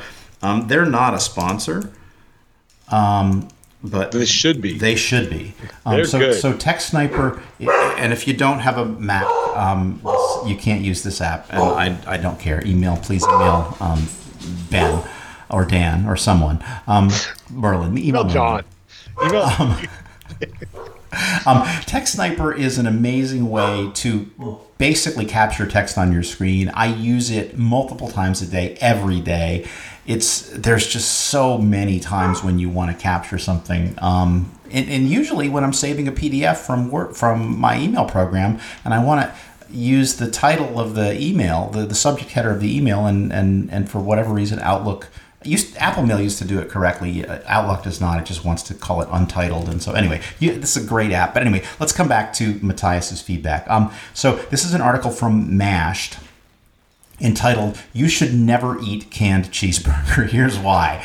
And so read the article. But basically, this is a company that sells a German company that sells camping supplies and. You know, Ben, you might have been hankering for a cheeseburger while you were out there cooking your tri tri tips, um, and this would have been the perfect solution for you. Um, uh, this is a canned uh, cheeseburger, and it absolutely looks disgusting. Um, but I'm sure, I'm sure, it's perfectly safe. Okay, like it looks. I'm not sure that that is a. I guess that's a picture from the from the canned burger, the canned um, product.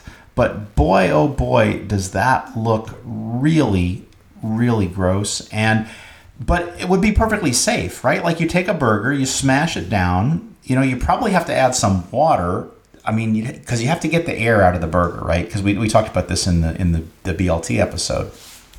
Um, it's this is a seven dollar cheeseburger, which is shelf stable, and probably tastes disgusting. Eh, But from a risky, like risk that you're gonna lose your cookies after you eat it, not zero. Risk of getting food poisoning from it, I would say uh, essentially nil because it's a. Pro- it's, I'm assuming it's going to be a properly canned food, so I'm not not really worried at all about getting sick from this. But but because and so it would be a pretty boring, risky or not that would rehash a lot of the stuff that we talked about. But I couldn't I couldn't let it go unremarked upon because it was so nice of Matthias to send this to us. Uh, and to tell us about this because I, I for one want to live in a world where you can buy a canned cheeseburger even if they are gross. Yeah, it's uh, it's something else. Uh, there's some there's some other interesting stuff at this uh, ASMC Adventure Company, uh which is a like you said, a, I think a German rations. So like you can get. I, I think these are like you know okay the we're in the apocalypse and the power's gone out. Um, what we what, you can get uh, this this burger. You can also get uh, canned whole grain bread. Um, then you can just get canned white bread, uh, which, which has a shelf life of two years from the date of manufacture. Um, and it, I don't know. There's, I mean, there's a lot of it, it's it's survival food, right? Like Right. that's you can get some pumpernickel here. Um, the dried lentil stew, a Serbian style meat with rice. Um, that's from the our recommendations. There's a lot of there's a lot of stuff here, but yeah, I'm with you, right? Like there's a situation here where cer- certainly gross, but what I would I think we have uh, we we don't want to be you know really uh, full of assumptions, but I think we assume if it's in commercial sale, um, that that there's someone is looking at this product to make sure that it's um, you know safe. What I love, I don't know if, if you looked at the picture, um, of the burger on a plate. It's Did that can't be the, that can't be what came out of the can. Right, right. Like that's a, just as a burger. It's a burger. Yeah. Yeah. Uh, just it's great. Like we we're including a picture of a burger, so you know what it looks like. Also, don't expect this to be the thing that comes out of the can. Oh, and and it says for best results, open both sides of the can. Gotta love that. Oh, I didn't bring a can opener either, Don. Is that a, is that a problem? You should Should, should have should have brought brought one and then made your kid open it. nice, nice. Oh, oh, oh. Give me a good I, I do. I do want to say I, I I am loving this mashed article. Um, they it's entitled Seven Canned Foods You Should Buy and Seven You Shouldn't. Um, one of the should buy is King Oscar uh, wild caught sardines. I had those for lunch today. Not the flavor that they have, but I I have. I think we've talked about this. I have sardines for lunch on a regular basis. Really, really good. So yeah. I like. Uh, I I might try these uh, uh, 365 everyday value sliced beets. I like. You know, I like a beet, Don. You know, I, I'm like I like fre- I like fresh beets and I like beets. Um, oh, that's. But yeah, I, we, we I know we have talked. I'm not. I'm not a canned meat kind of person. I like. I like my. like my meat, like my meat, and not not to come in cans, whether it's fish or other other meats. But I but I'll eat some I'll, I'll eat some canned vegetables, and I'll eat some canned beans. That but mainly these one that's on the list that, that they told me not to buy. Um, I I bet I have a can of this in my pantry right now. The old El Paso traditional refried refried beans, because they said that they're uh, don't don't eat them because there's lots of uh, lots of trans fats and uh, lots of sodium. But Okay. they're tell you they're tasty, tasty. Um, Hey, so uh, d- do you have something you want to talk about? Uh, not. I mean, no. I was so- just gonna tell you that there's more. There's. You can also get a donor donair for one can, but it's sold out right now. That's so sad. Don and uh, from the um from the. Uh, uh, uh, description here: the donair kebab in a can has a long shelf life and is a perfect variety to the emergency food supply for camping. Like the original with kebab meat, cabbage, and sauce. To prepare, simply warm in the can for approx- approximately 10 minutes in hot water. Evaluations: um, ah, one star from Arnaud D, uh, but it's all in it's in French. Um, uh, it, I- it- yeah, didn't like it. I'm, I'm just imagining Donair for one. I'm just imagining some sad divorced guy sitting there opening his Donair for one. Dinner for one. Power's cut off in his house. He's just yeah yeah. Uh, Which, Uh, which, sorry. but which reminds me, I really do want to uh, rewatch the movie Sideways. You, did you ever see Sideways? oh yeah, Merlot. Yeah, yeah, exactly. I I, I, I, I, watched it, but before I really got into wine so much, and uh, there's a wonderful, not a spoiler alert for a movie that came out um, in 2004, but there's a wonderful, very sad scene uh, that takes place in a fast food restaurant. There, there is, there is. So, Oh. so, so Ben, um, will home cooking become the new dining out? And what are your thoughts on Utah's is being the second state to adopt micro enterprise home kitchen operations law? I love this, Don. I love this conversation. And in fact, it this this article that came to us from Reason.com, uh, and I can't remember someone someone tagged us maybe on on Yeah. Twitter or emailed us on this. Like I don't know who it was, but I love this has opened up a new term for me that I'd never heard of before. It's uh they're called Mikos. Did I pronounce it? How would you pronounce that? Oh, um, M E H K O S. Mako, like the shark. Mako, make, but I think Mako like the shark spelled with an M A, isn't it? Oh, I- you're right, Miko. You're right, it's Miko. Yeah. It's a Mikos. It's, a- it's, it's it's, a- Greek. It's a Greek house. Uh, it's it, Mikos stands for Micro Enterprise Home Kitchen Operation. Mikos. So Utah joins California as the only state with Miko laws.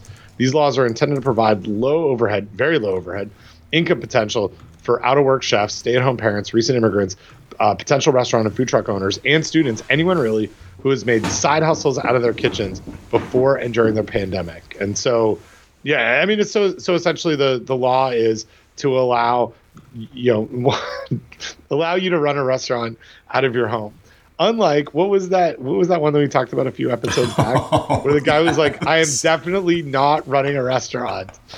This is not local council. Go away. The sign that says this is a restaurant is not a restaurant."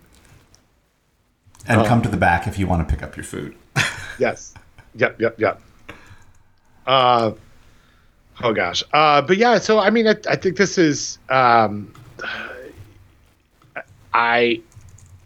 I think it provides some challenges uh, from a food safety standpoint. I think the the difference between an out of work chef running a, a restaurant out of their home and someone who just makes really good tomato pie running a restaurant out of their home i think that's different to me like someone who's who's trained i think that there still certainly needs to be um, uh, uh, some level of um, training and the utah one is is nice and in fact it's all about your your perspective because in this this um, uh, article it says um, Utah's law isn't perfect either. Like in California, Utah's law also contains permitting and inspection requirements, which irks some. And Utah's law doesn't allow buyers to consume the food in the home where it was produced, meaning home supper clubs aren't legal. But I, I, you know, if it certainly this this type of economy is happening, um, I'm a fan of, you know, see raw milk Amsterdam. Uh, uh, permitting and inspection requirements. Let, if we're going to do this, let's let's have some level of regulatory infrastructure around it. Yeah, I mean, my philosophy is people are doing this anyway, Yep. right? Let's let's get the regulatory arms around them so that we can make sure that they are actually, you know, doing it as safe as we can, you know, help them to m- make it, right? Uh, yeah, yeah, absolutely. And like, put put in a a way to get the folks the right information and, and put the standards together, right, to, to be able to do it. Um, yeah, I mean, we I mean we've talked about Facebook foods. I, every once in a while, I'll see. Um, well, and it should, I, I really haven't seen this recently, but I used to go to this gym where there was a um, a, a um, like posted board where people would say, "Hey, well, you know, just call me. We'll deliver um, uh, meals to your home. We live in this neighborhood." Like it's it's this uh, you know, sort of this you know bl- black market catering um, process. So I, I mean, I, I think, I, I yeah, I'm put putting some level of regulatory oversight over it is is better than than not. And I will uh, now. I'm going to be using Miko a lot, uh, and people, no one will know what it what it means. I'm in fact going to use it in talks to make myself look smart, and then say, "Oh, I'm sorry, you don't you don't know what a Miko is? Um, it's a micro enterprise home kitchen operation." Uh, um, so we talked about Mikos, uh, Camp BLT. I got we I got one for you here. Sure. Kind of goes on this. So tell me, tell me, Don, and, and I think this is one of those ones where maybe neither of us remember how this gets in here, but we do have an article from a couple of weeks ago about AI generated food trucks. Oh, okay. I know. I know how this got in here. So I. So this is. Uh, I I subscribe to a newsletter um, from the amazing Janelle Shane, and this used to be a uh, a, a Tumblr, uh, and and she moved to a Substack. Um, and it is entitled AI Weirdness, and we'll see if we can find a link to it. Yeah, you'll, we'll link to her her blog, which is AI uh, Weirdness, which has the article on AI generated food trucks. And so, what she does, she is just an incredibly talented scientist or computer programmer, and so she is really into AI, like artificial intelligence, and she ha- she is able to like she has these um, AI programs where she feeds it some data, and then she turns it loose to generate names of stuff. And so she has a bunch of different um, of these these neural net programs. Um, she starts in this case she starts with the, the largest one called da vinci. If because if da vinci can't figure it out the other ones won't. Um, but she said uh, da vinci added new food trucks to the list but when, when she checked uh, the food trucks already existed. So da vinci has seen enough of lists of real restaurants and food trucks that it just used those right? So that's not fun right? But but then um, she said she i had the best results with the smallest uh, variant ada who knew enough to catch on that this was a list of food trucks usually but not enough to come up with any existing or even plausible suggestions. And i have to say um, like don't don't read this during a faculty meeting unmuted okay because i inevitably these things make me laugh so um, a pasta by the fifth tree. How Porsche's Waswolf dog shifted to Earth. A literal bed of pasta turned inside out is served at this pizza truck booth. Next one. They you. Turbo treat and funnel cake awaited anyone accepting the sign. A collection of assorted cardboard tiles. I don't know why these make me laugh, but they're just so nuts. Anyway, I love it. I, I won't spoil it, but go go check out AI weirdness. Go and right now, as we as we link to it, the AI generated food trucks is the top post. I really I do not subscribe to her paid um, Substack, but I really should because I get such joy and delight from her her free one. But it is, I'm just so glad I I don't know how I found her in the first place, but I'm just so glad that I have found her. Uh, you can also follow her, uh, Janelle C Shane on Twitter. We'll link to her Twitter pl- profile as well. Um, just an absolute delight. Um, so I I think okay. So two things. I don't know how these things work. Like, can you can you give me like a uh, like I, I understand that neural nets exist. Yeah. I understand that AI is a thing, but do you queer like do you kind of like like as she writes here I, I, I gave um, five you know short descriptions for five real trucks Gordo's Donuts which I've eaten at in uh, uh, in Austin uh, Taco Beast the Grill, Grinellium Grillenium Falcon Grillenium Falcon and Company 77 mobile pizza unit and then got a neural net called GP T- GPT-3 to add to the list. So so does it? It's kind of like here are things now. Make more of these things. Is that what like here? Like make give me something. That like, how does it work, Don?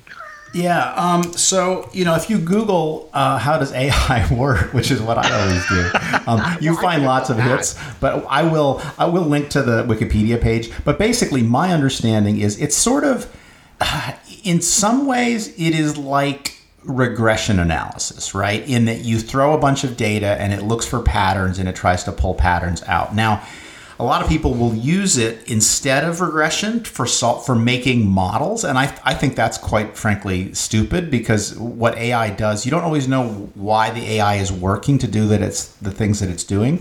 Whereas if you're building a regression model, you know exactly how it's working. You've got these parameters with with these levels of significance, and and and the, the math combines them in this way. Where I think AI is good is it do like there's no way you build a regression model to, to build food trucks. And so the, the basic my basic and again if some smart person wants to link us to something that's better than the Wikipedia page, we'll we're, we're happy to, to, to take a look at that. But the basic idea is here is a pattern of a thing, right? And you give it enough of the thing to learn okay this is this is how a description of a food truck looks right? Like it's got a title and it's got these kind of words in it and they're put together in these patterns. And then and then you just sort of turn it loose and you say okay now now you understand the patterns. Now go make your own things of this thing. And, and of course the the things that are so great about what janelle creates is the ones that are funny are the ones that are just not good right? Right, right. Um, because they look enough like a good thing. And again, I don't know what it is about these that I literally uh, almost every time laugh out loud, and I can't even tell you why I think they're funny, right? Except that it just it just makes me it just makes me laugh. So, um, but that's basically the way that it works. It's it's in my under my rudimentary understanding is it's it's it's you learn enough about a pattern to be able to try to match that pattern, and then it's it's quite fun when things go off the rails. Can I can I just use a neural network? Well, Like like do I or do I need a I, need a I, I need a GitHub? I- Uh, no, I think you. I think you can. the The problem is, it's like let's look that's like saying, can you use R? Well, yeah, you can Right. use R. I can use R. I've used R. I'm not very good at R. It takes me a really long time to do even the simplest of things. So I like to partner with like really smart people that know how to use R. That's much more fun for me. right. But okay. yeah, you yeah theoretically, Ben, I'm, I'm sure given enough time, yes, you could go and do an AI. Okay, I'm gonna go. I might do some AI. I might. I like this. Uh, just before Booger Space, Hanging Teeth. This is maybe, maybe my favorite food truck. Um, two animated clowns venture up into the lift shaft of the fruit cart. The clowns bust out hives of fuzzy boogers. At the top of the shaft, they spring King Wiggly. This anti-chloricode steam gives the boogers wings. This is the only thing drawing attention in any way, shape, or form throughout the dome. That's the kind of food truck I want to eat at. Is Booger Space teeth. And I want to eat with King Wiggly, who I think is probably the the, best character in the, the animated clowns venturing uh, to, to get get me some food. Uh, yeah, this is uh, this this is awesome. Okay, so I've now I I, haven't subscribed to um uh, to to the AI Weirdness newsletter, but I I am now following um Janelle C Shane Okay, on Twitter, on Twitter, which is the way that I like to get uh, get the new things. Cool. Um, uh, there was one other thing that we didn't talk about here. Did we look? What is this? Uh, no, that one's one we're gonna put into. Yeah. Anyway, so I, I just thought you would like that because number one, it's funny, and number two, I know you like food trucks. So anyway, I'm, I'm glad I to do. sucked you in. I really like food trucks. Um. Oh, So I I, know what the oh, last. oh, I know what the last thing is. Yeah, and I say this is the last thing because this is the perfect place to end. So, so Don, Don tweets something great um, today, which is uh, just so angry, um, and uh, and it's a it's a link to uh, this this thing from the University of Georgia. Uh, Don, I just want to want to highlight something here. Um, y- y- you are uh, a, a university. You're a, you're a dog, right? You're a you're a you're a Georgia bulldog. You're a dog. Did I say that right? Dog. That is how you're supposed to say it. Um, I, you're I, you're an alumni, alumnus. I am an al- alumnus, yes, of the University of Georgia. Prou- proudly, Yeah. proudly. Um, and uh, and so there's UGA today, which I, I think would be like the you know the the news services for UGA. They they've got this really cool um, article um, on uh, the, all the the University of Georgia alumni who have podcasts. Um, so they've they've got uh, uh, Well- Monica. Let's not say all. Well, hang on. I think we've got we got Monica Padman who does the Armchair Expert, um, and uh, so uh, we've got uh, Chuck Bryant and Josh Clark stuff you should know. We know about that one. Yeah. Um, Annie F. Downs, that sounds fun. Um, Tram Jones does something on overseas, a UGA alumni couple podcast about work and life in Haiti. Um, there's uh, Joy Harden Bradford, therapy for black girls. Dr. Joy explores mental wellness, personal development for black women. I keep scrolling here, Don. It, it, I don't see Dr. Don from Food Safety Talk or Risky or Not. Uh, is it maybe in the part? Maybe it's in a follow up episode, uh, a, a follow up part. One one can only hope. But I mean, Ben, how would how would you feel if the University of Guelph had a, a, a, a title of uh, saying something like Guelph alumni at the forefront of podcasting, and you weren't listed? How would you feel about that? I would feel the same way that you are. In fact, I I, started. I mean, I kind of feel like I'm at the forefront of pod. I mean, I, it's it's a we have two shows, Ben. They're small shows, but they're highly rated. You know, Right. I, I, I mean, I am resisting the urge to go and look up. I mean, up the the how you should know uh, stuff you should know podcast. They have more listeners than us, and I don't I don't I don't begrudge them featuring you know women of color and and that that's great. I mean, some of these look like really good shows. I, I am going to resist the temptation to go look and see how many people actually subscribe to Punt and Pass um, or the academic perspective um, because that would just make me more angry. And who knows? Maybe they're really very successful, massive shows. Who- Ben, for all I know, they actually did a comprehensive search and they rank them by stars or listeners, and they, and we we didn't make it above the fold, you know, which is Right. which is fine. But it was just it was just I just I, I sat down I sat down to eat my lunch today and I'm like oh good the uh, the University of Georgia alumni magazine and I looked at it I'm like oh this looks interesting oh wait a minute wait a minute this this this this this cannot stand I, I think it's yeah. I, so two things happened to me. I did Google Guelph alumni podcast, and I didn't find anything. I don't like. Here's the thing, Don. Do you think that? Do you think UGA knows like for like that you have a podcast? You know what I mean? Like that that you're an alumni and you have a podcast because it's not like listed in the you know risky or not. Um, we don't say. Um, welcome to Risky or Not, the uh, short podcast about uh, whether we think things are risky or not by uh, University of Georgia dog, uh, Dr. Don, which maybe we should because that might have got you on the list. but maybe, maybe they don't know. Maybe they don't know who, who what you're what you're doing. Well And the, I, yeah, I, I, I- what I do want to know is how did they come up with this list right? Like that's, Yeah. I just want to know I want transparency man. I just want to know the process. I- and how yeah. What and and if you were on the short list or even a very long list and just didn't make it to the to the top of the that long list.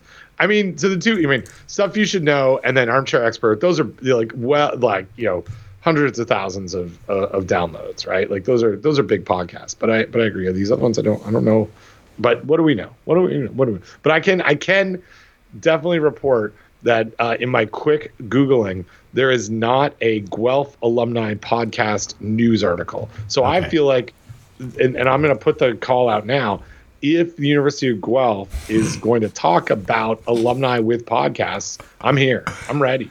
Well, and let, fact, and, and let me just say, if anybody is listening to this who has any insight or has any leverage with the folks at UGA who um, write for the alumni magazine, and and would and if they would like to do a follow up episode with other dog pod, I, I would settle. I would settle just for a short listing of all the podcasts done by Georgia Bulldogs of which we get a line. You know, I'm not I'm not asking to be the feature, okay? I just Right. want to mention. just a, just, Just a, throw me a, throw me a bone. Get Just it? a nod to Bulldogs, here's bones. here the bulldog. Oh gosh, ah, I think we got to end there.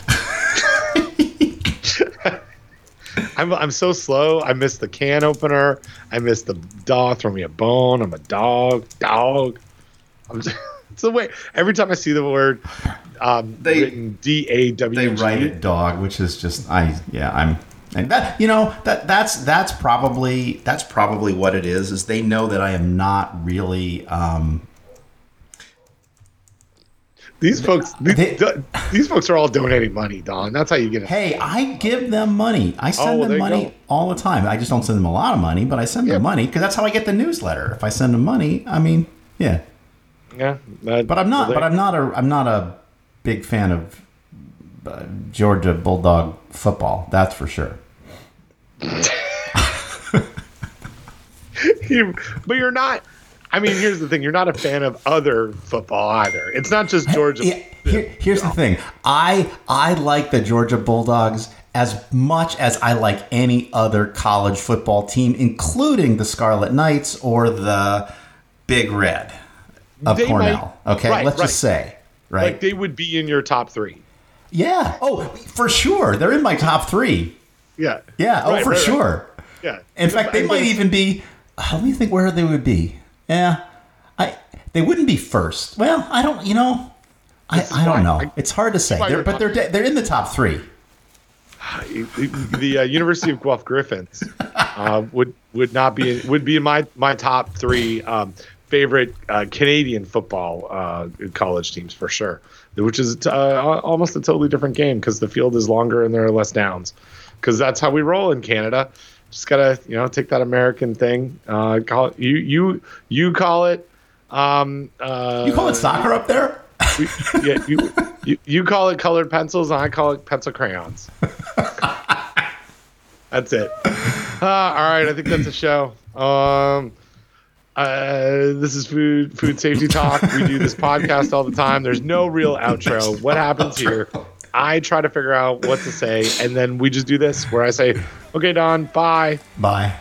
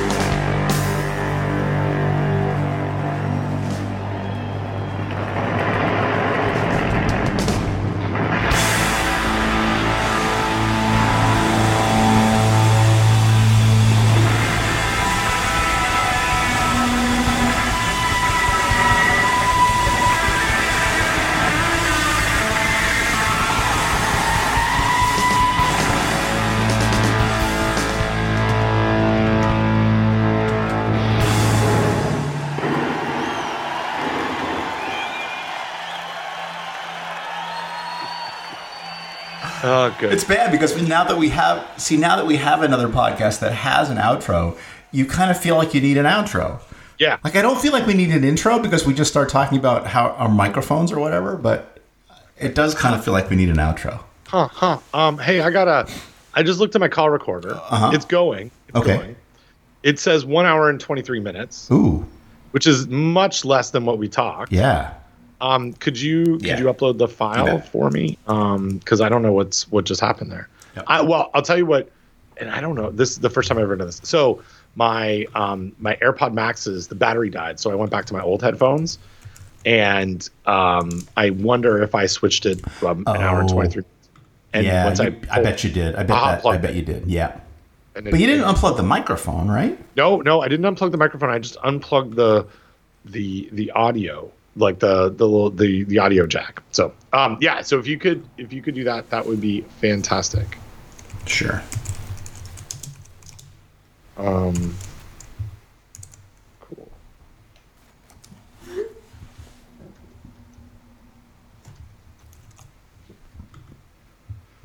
Um, cool. I feel I do feel really refreshed after this weekend of sleeping in the outdoors and going to bed at nine. It's very it was very good. I felt very very motivated today. Yeah, I like. Uh, I don't. I don't know what the weather was like by you. I, I really. We've had some cooler weather, and it was nice to have the house be cooler and even sleep with the windows open some nights. I, I just find that, that I wake awake refreshed when that happens. So Yeah, yeah, ab- absolutely. Um, it was it rained and but it was it was also cool. A couple of the- like two or three out of the four nights it was it was really nice and cool. And it was it, there was a breeze off the ocean, which was nice. yeah, I- Um, I, googled the place. It looks really nice. Dude, Ocracoke was like it's got its own vibe. It's a it's like a beach town that Mm-hmm. that it, you gotta you gotta be going there. No one's driving through it. Right, It's not right. it- yeah. Uh, it was so so great. Okay, so let's do let's do another one of these. Yeah. Uh, let's, let's schedule. Do you think so? You, you not ready to just wrap it up? I don't think we should. We just keep going. Okay. Now that we're then we decided that we're nine nine years in, right? 12, 2012. That's a long. That's a long. We gotta we gotta go at least ten, Yeah. so we can do the anniversary show. Yes. Yeah. Um, so I oh what is this? I can't. I gotta. Tell, I have something that's in my calendar Tuesday the fifteenth of June that is just entitled chickens with an exclamation mark. I know what it is, but uh, um, but I, I I have that. So I I have a window from eleven a.m. to one p.m. or really I could do like ten thirty until Yeah. one p.m. I'm. I've got a. Um, I'm part of this. You have you ever heard of uh, uh, ILSI, North America? yeah, yeah, I remember their sweets. They, used to make these awesome. Thank you, thank you. not the candy, the place you No, go. Yeah. Um, yeah, so they are no more. They have rebranded as iFins, I A F N S, and I am um, a uh, trustee, I think. Uh, anyway, I'm board member, something. I'm something with them, and they, they got a meeting, so I, I can't do it that day. Oh, okay, cool. Well, then let's look for another day. Um, I can. Mondays are a little bit tough, Yep. and then the 14th, I've got my. I got to go to the dentist in the middle of the toughness. Um, and then we've got our the 16th. We have our Yep. CSC and Yep. IRC meetings. Um, it looks like I'm doing. What about next week? That What? looks better. Yeah, next week looks good. Um, what about from noon till three on the 10th? Oh, perfect. Let's Okay. do one. Yep, perfect. I have a um prelims thing that starts at three, so I have a hard out. But Oh, that's fine. We could we could even start at twelve thirty if you want. No, let's start at one. Okay. All right, done. In.